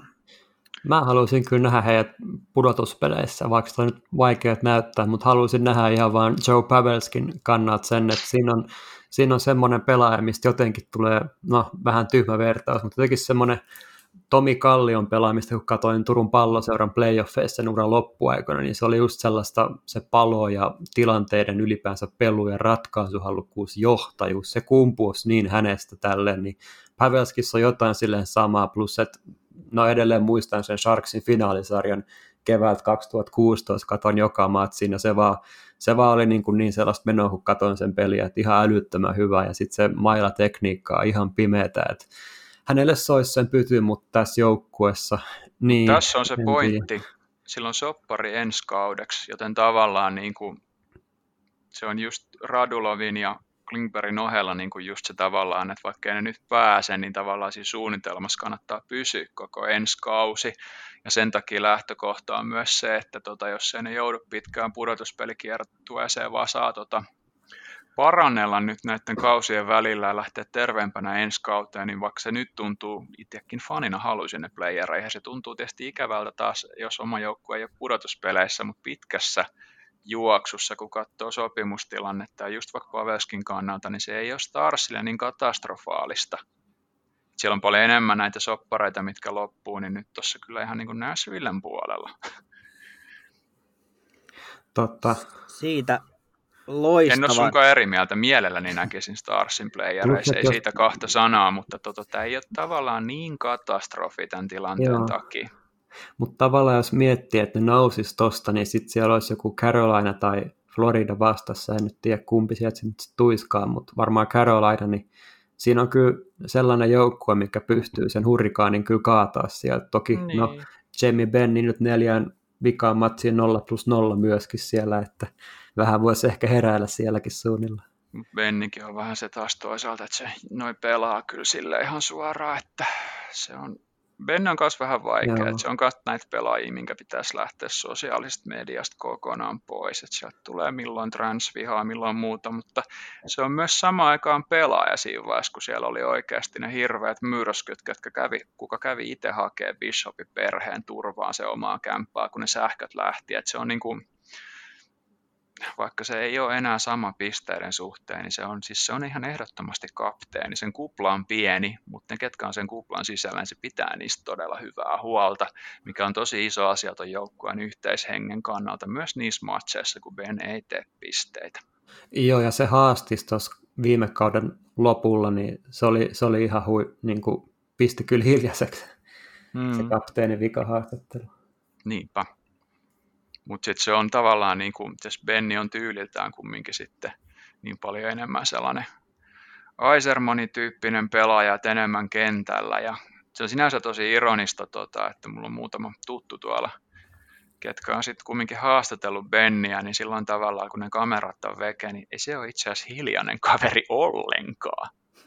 että se tavallaan se, mutta siinä on vain just se, että kun tuolla on ollut välillä noita toimittajia, niin kuin Burnside varsinkin kaikkein naurettavin näistä, ketkä kysyy tosi tyhmiä kysymyksiä, ne vastaa siihen silleen niin kuin, niin kuin tyhmiin kysymyksiin vastataan, ja sitten Burnside edelleen pari kertaa kaudessa kirjoittaa jotain, missä se jotenkin aina keksii syyttää, syyttää Bennia niitä tulee edelleen niitä juttuja ja se on se yksi haastattelu, missä se muotoili niin kuin hirveän lauserykelmän roskaa. Benni vastasi siihen, niin kuin, ei mun mielestä edes niin tylysti, mutta yhdellä lauseella ja Burnside loukkaantui siitä. Et se on vähän se, että mä voin tehdä myös kiva essee, mutta tota, jos se on raadin mielestä huono, niin se on huono. Joo, ei, mulle ei Dallasista tänne enempää. Toivon, että ne nousee, mutta nyt kun Henkka sanoi, että, on, että Paveskilla on ainakin ensi kaudella vielä soppari vissiin sit voimassa. Joo, Silja Radulovilla on ensi kausi vielä Klingbergillä, Joo. niin siinä on tavallaan niin kuin tällainen, ja sitten just se, että on valmennuksen sopparit kattaa ensi kauden, niin ne kaikki isot päätökset kumminkin niitä ei tehdä nyt kesällä vaan vuoden päästä. Ehkä se tuska vähän helpottuu sitten, mutta no katsotaan mitä sieltä tulee sitten. Kyllä, ja suomalaiset on tosi mielenkiintoinen joukkue, totta kai seurata. Uh, mennään tähän viimeiseksi sitten country-kaupunki Nashvilleen. Suomalaisista on myös ihan mielenkiintoinen, mielenkiintoinen joukkue ja uh, Nashville näillä näkymin olisi menossa pudotuspeleihin. Toki ei tiedä, miten tässä nyt käy, käy mutta olisiko teillä hetki aikaa puhua Juuse Saroksista? Mieluusti. Saros on kyllä sillä jänskä, että mä muistan silloin, kun mä olin tota, tokan vuoden opiskelija tuolla – historiassa 2012 ja sieltä tuli sitten tota, kurssikaveri kertomaan, että mulla on tällainen frendi kuin Juuse, että siitä tulee niin kuin vielä tosi kova tekijä ja se on silleen, niin kuin sitä silleen sivusilmällä totta kai seurannut siitä just tämän tutun takia, niin sitten mä muistan vielä silleen, niin kuin, että kaikista joukkueista, että nyt, miten se nyt sitten Predatorsiin meni silleen, että ei siellä kauhean nopeasti nousta ja tosi pitkä tiehän tämä on ollut. Kyllä. Mutta jos katsoo, missä se on tällä kohtaa, niin vaikka se 2012 sitten on pitkä aika, niin ei se muuta miksikään sille, että tota, nyt kun se 12 on 21 numerot on käännetty, niin onpa ollut kyllä kiva katsoa.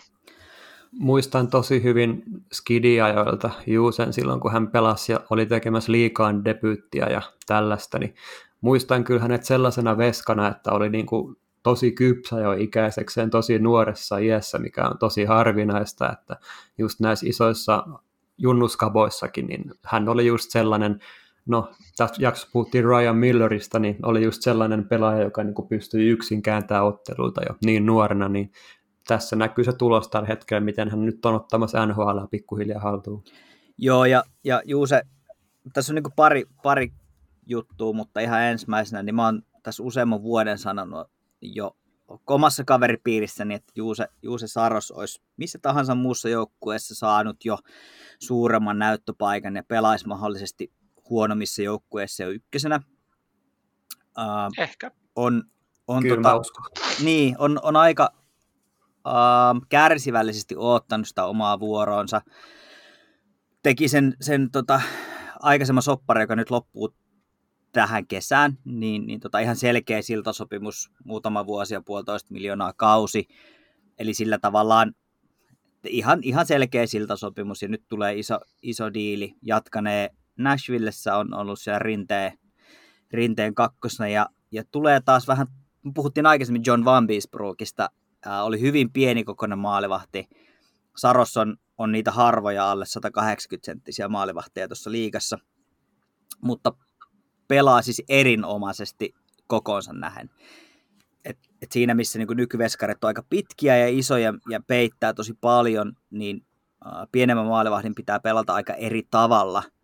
Eli joutuu, tulee aika paljon enemmän vastaan ja, ja, ja tavallaan sillä sijoittumisella paikkaan sitä ulottuvuuden puutetta. On ollut hieno katsoa ja, ja niin kuin aivan ilmiömäinen ja ihan keskeinen osa sitä, että jos, jos nyt, jos ja kun Predators tuosta menee pudotuspeleihin ja, ja toivottavasti siellä pärjäävätkin, niin kyllä Saroksen harteilla makaa nyt tänä keväänä paljon.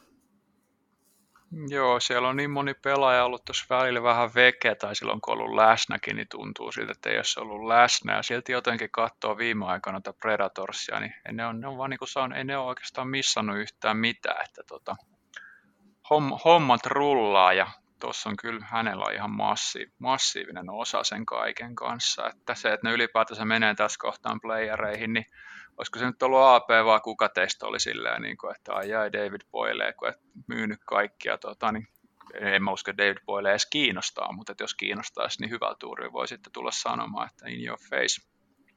Kyllä. Tuossa tota, Saroksen NHL-tilastoja, kun katsoo, toki tilastot ei aina, aina kaikkea kerro, ja mä en, mä en ihan hirveästi lämpeä, tuitetaan vaan niitä, mutta ei ole yhtään NHL-kautta, jossa hän olisi pelannut useamman kuin yhden pelin että tota, se torjuntaprosentti olisi alle 91,5. Anteeksi, 91,4 oli viime kaudella, mutta sen, sen alempana ei ole, niin se on aika kova suoritus. Ja voittoprosentitkin on, on, on tota, en nyt sitä prosenttila, ei ole sitä koko, koko prosenttia tuossa, mutta voittaa huomattavasti enemmän pelejä kuin häviää. Ja viimeinen viisi peliä, niin siellä on yksi nollapeli, siellä on 97,5,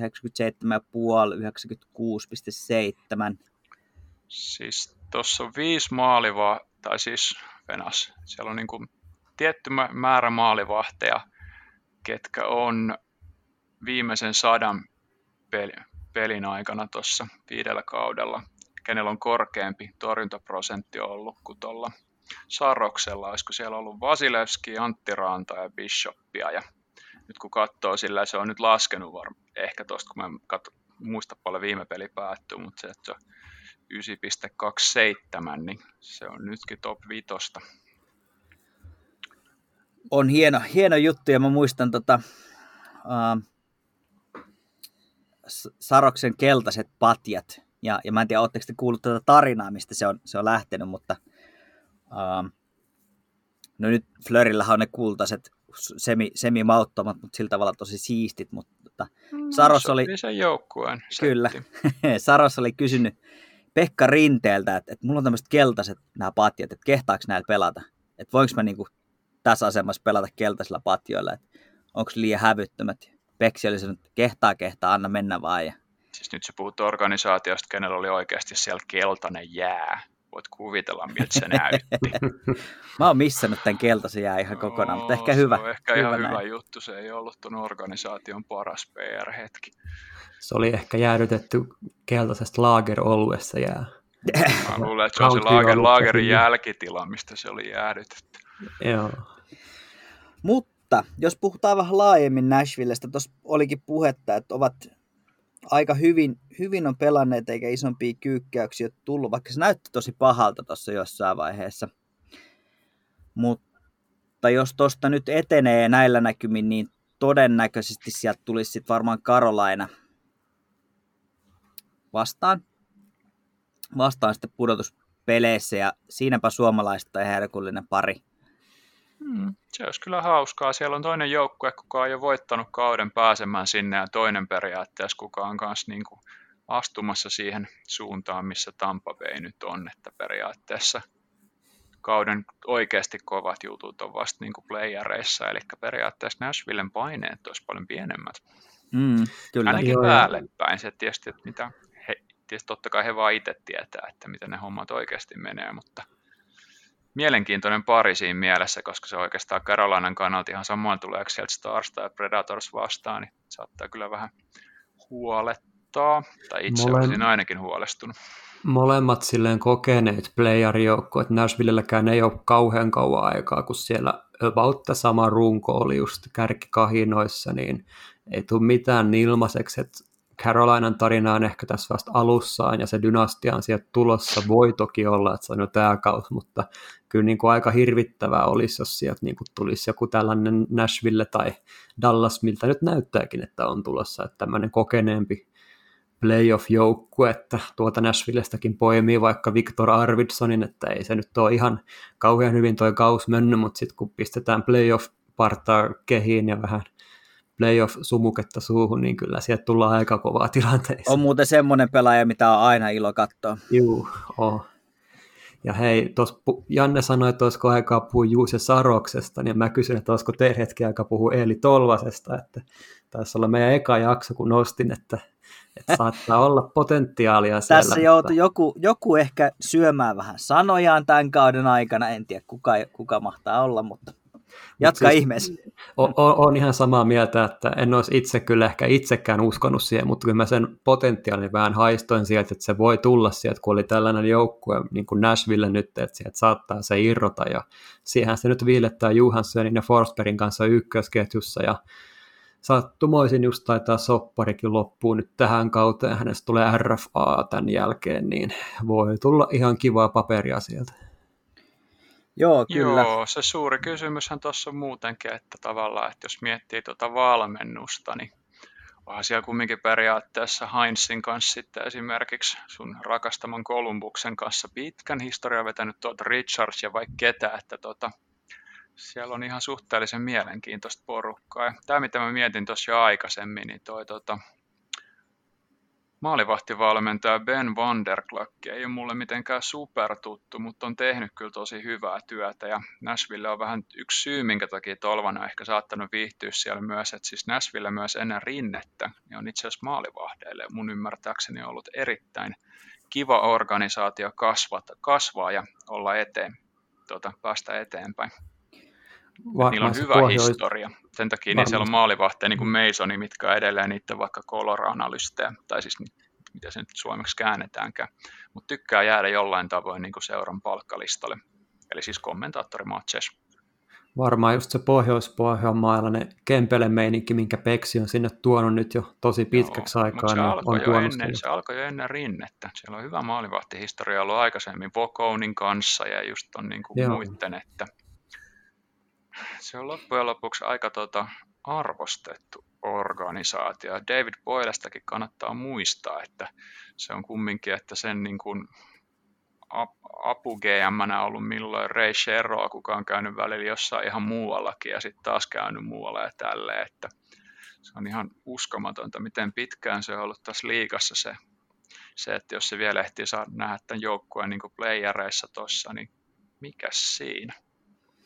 Joo, ja mielenkiintoinen tosiaan molemmilla nykymaalivahdeilla, pelaavilla maalivahdeilla sopimus loppuu tähän kauteen.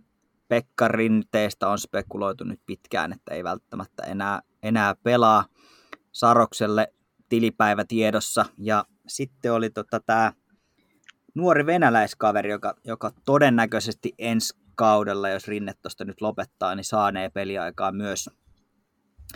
myös mutta nyt sekä pudotuspeleissä että toki tulevaisuut silmällä pitäen, niin, niin kyllähän tuolla myös maalivahdin ihan mukava olla silloin, kun tuo puolustus toimii, jos ajattelee, että siellä on... Niin, se... ja sitten kannattaa miettiä tuon puolustuksen suhteen muutenkin se, että se on niin se koko viisikko peli, ei pelkästään puolustus. Että nyt mm-hmm. John Heinzikin kun miettii, niin tota, se oli Lavioleten kanssa Granlundille ei mennyt yhtään putkea ja tota, se on niin kuin jo aikaisemmin viihtynyt, niin kuin me aikaisemmissa podcastissakin puhuttiin, John Heinzin kanssa eri tavalla ja nyt Heinz on saanut joukkueeseen sellaisen kuntoon, että en mä näe mitään syyt, miksi hän olisi valmentajana ensi kaudellakin ihan sama meneekö ne playereihin tai ei. Ei ole mitään syytä niin kuin periaatteessa antaa hänelle uutta mahdollisuutta. Mikä ja tarkoittaa, että osa näistä yhden kauden seteistä, niin kuin Granlund tekee, se on enää mikään mahdottomuus ollenkaan, että se jatkaa tuolla ensi kaudella.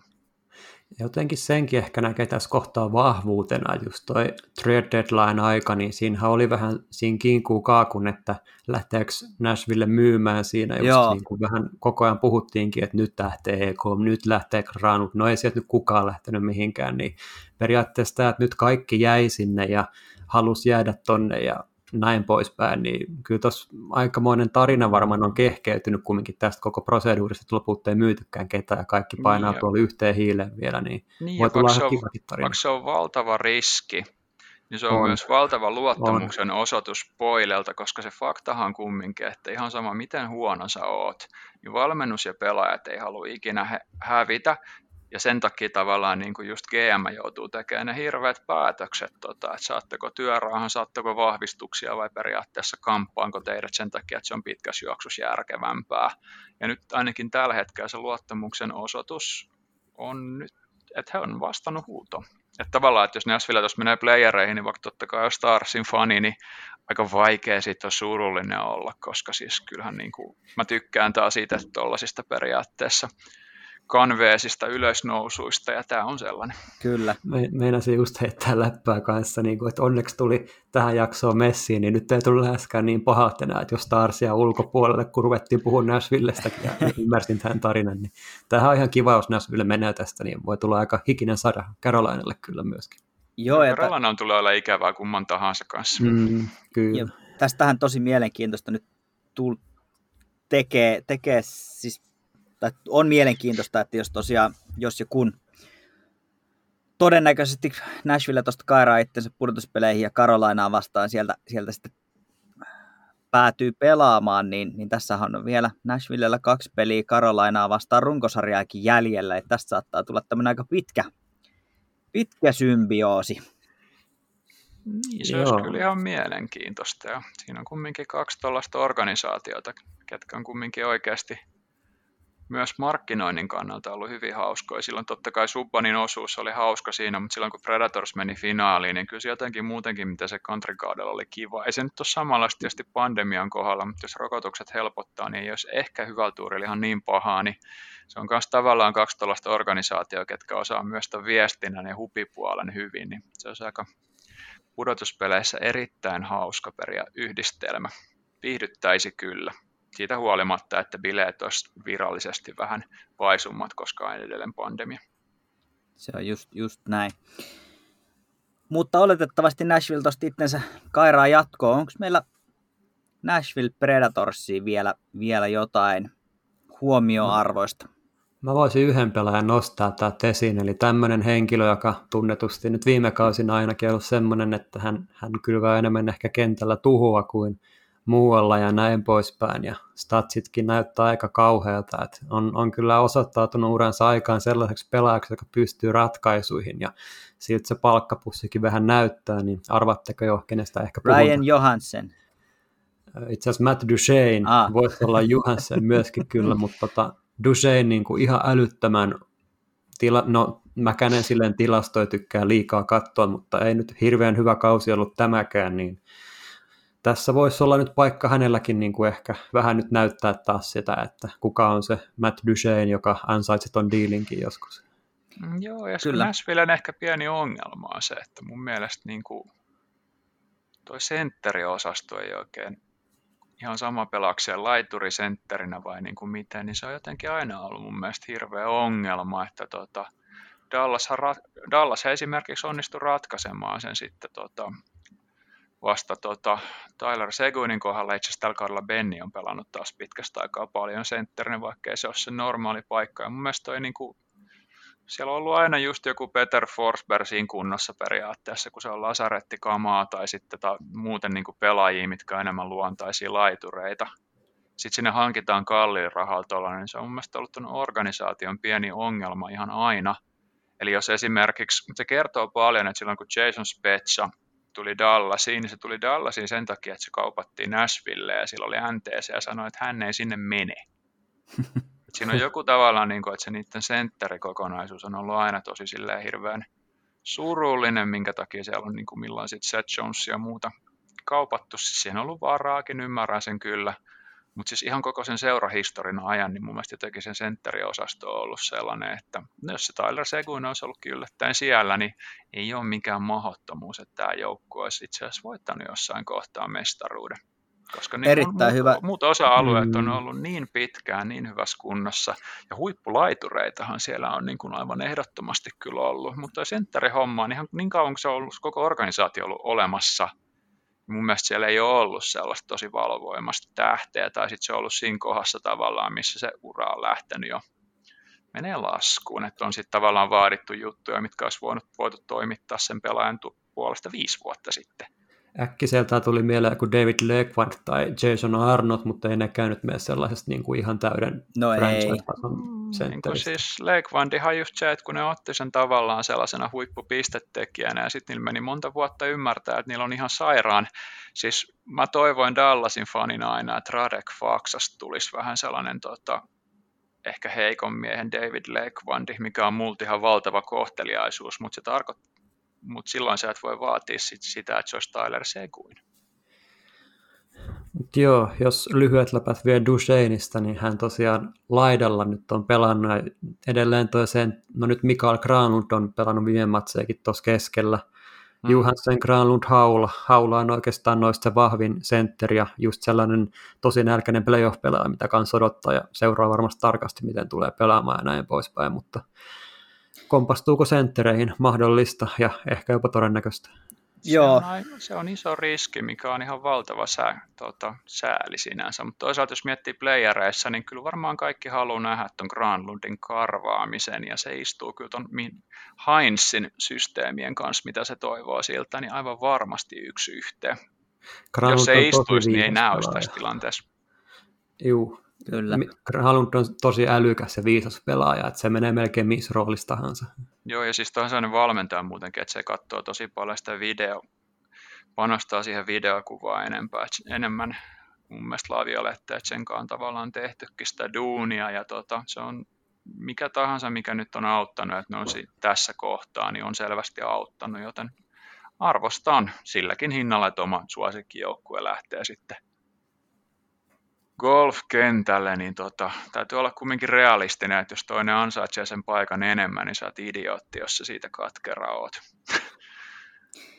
Näihin kuviin, näihin tunnelmiin. Hieno loppu kaneetti. Pari jengiä käytiin tuosta tosta läpi ja vähän uutisia, eli ensi viikolla ollaan viisaampia, silloin on pudotuspeliparit jo selvillä. Viimeiset runkosarjapelit taitaa olla maanantaina ja tiistaina, jos en ihan väärin muista. Eli, eli sitten alkaa pudotuspelit. Ja sitten fanitetaan Joe Tortonin periaatteessa partaa samalla tavalla kuin aikanaan Irve Jofa, että, tota, että te saa, ei, ei, ole mahdollista, että tulee minä jakso ilman Artur Sirpeä, että saitte senkin tähän loppuun. No niin, loistavaa. Hei, hieno juttu. Pistetään hommia pakettiin mä kiitän omasta puolestani ennen kaikkea tietysti keskusteluseurasta Henkkaa ja, ja Heikkiä. Kiitos teille ja, kiitos toki teille kaikille kuuntelijoille, ketkä jaksatte näitä turinoita kuunnella. Ja toivottavasti huomasitte jo viime jaksossa, niin nyt meillä on tunnarit, eli olemme ottaneet askeleen äh, kohti ammattilaisuutta tässäkin asiassa.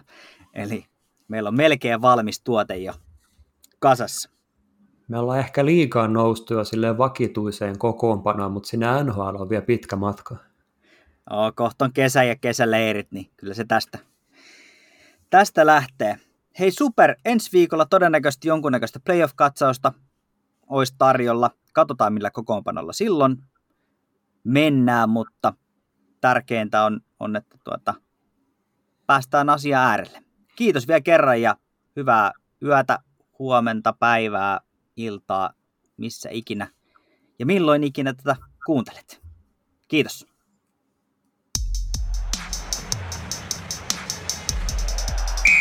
Keskiympyrä.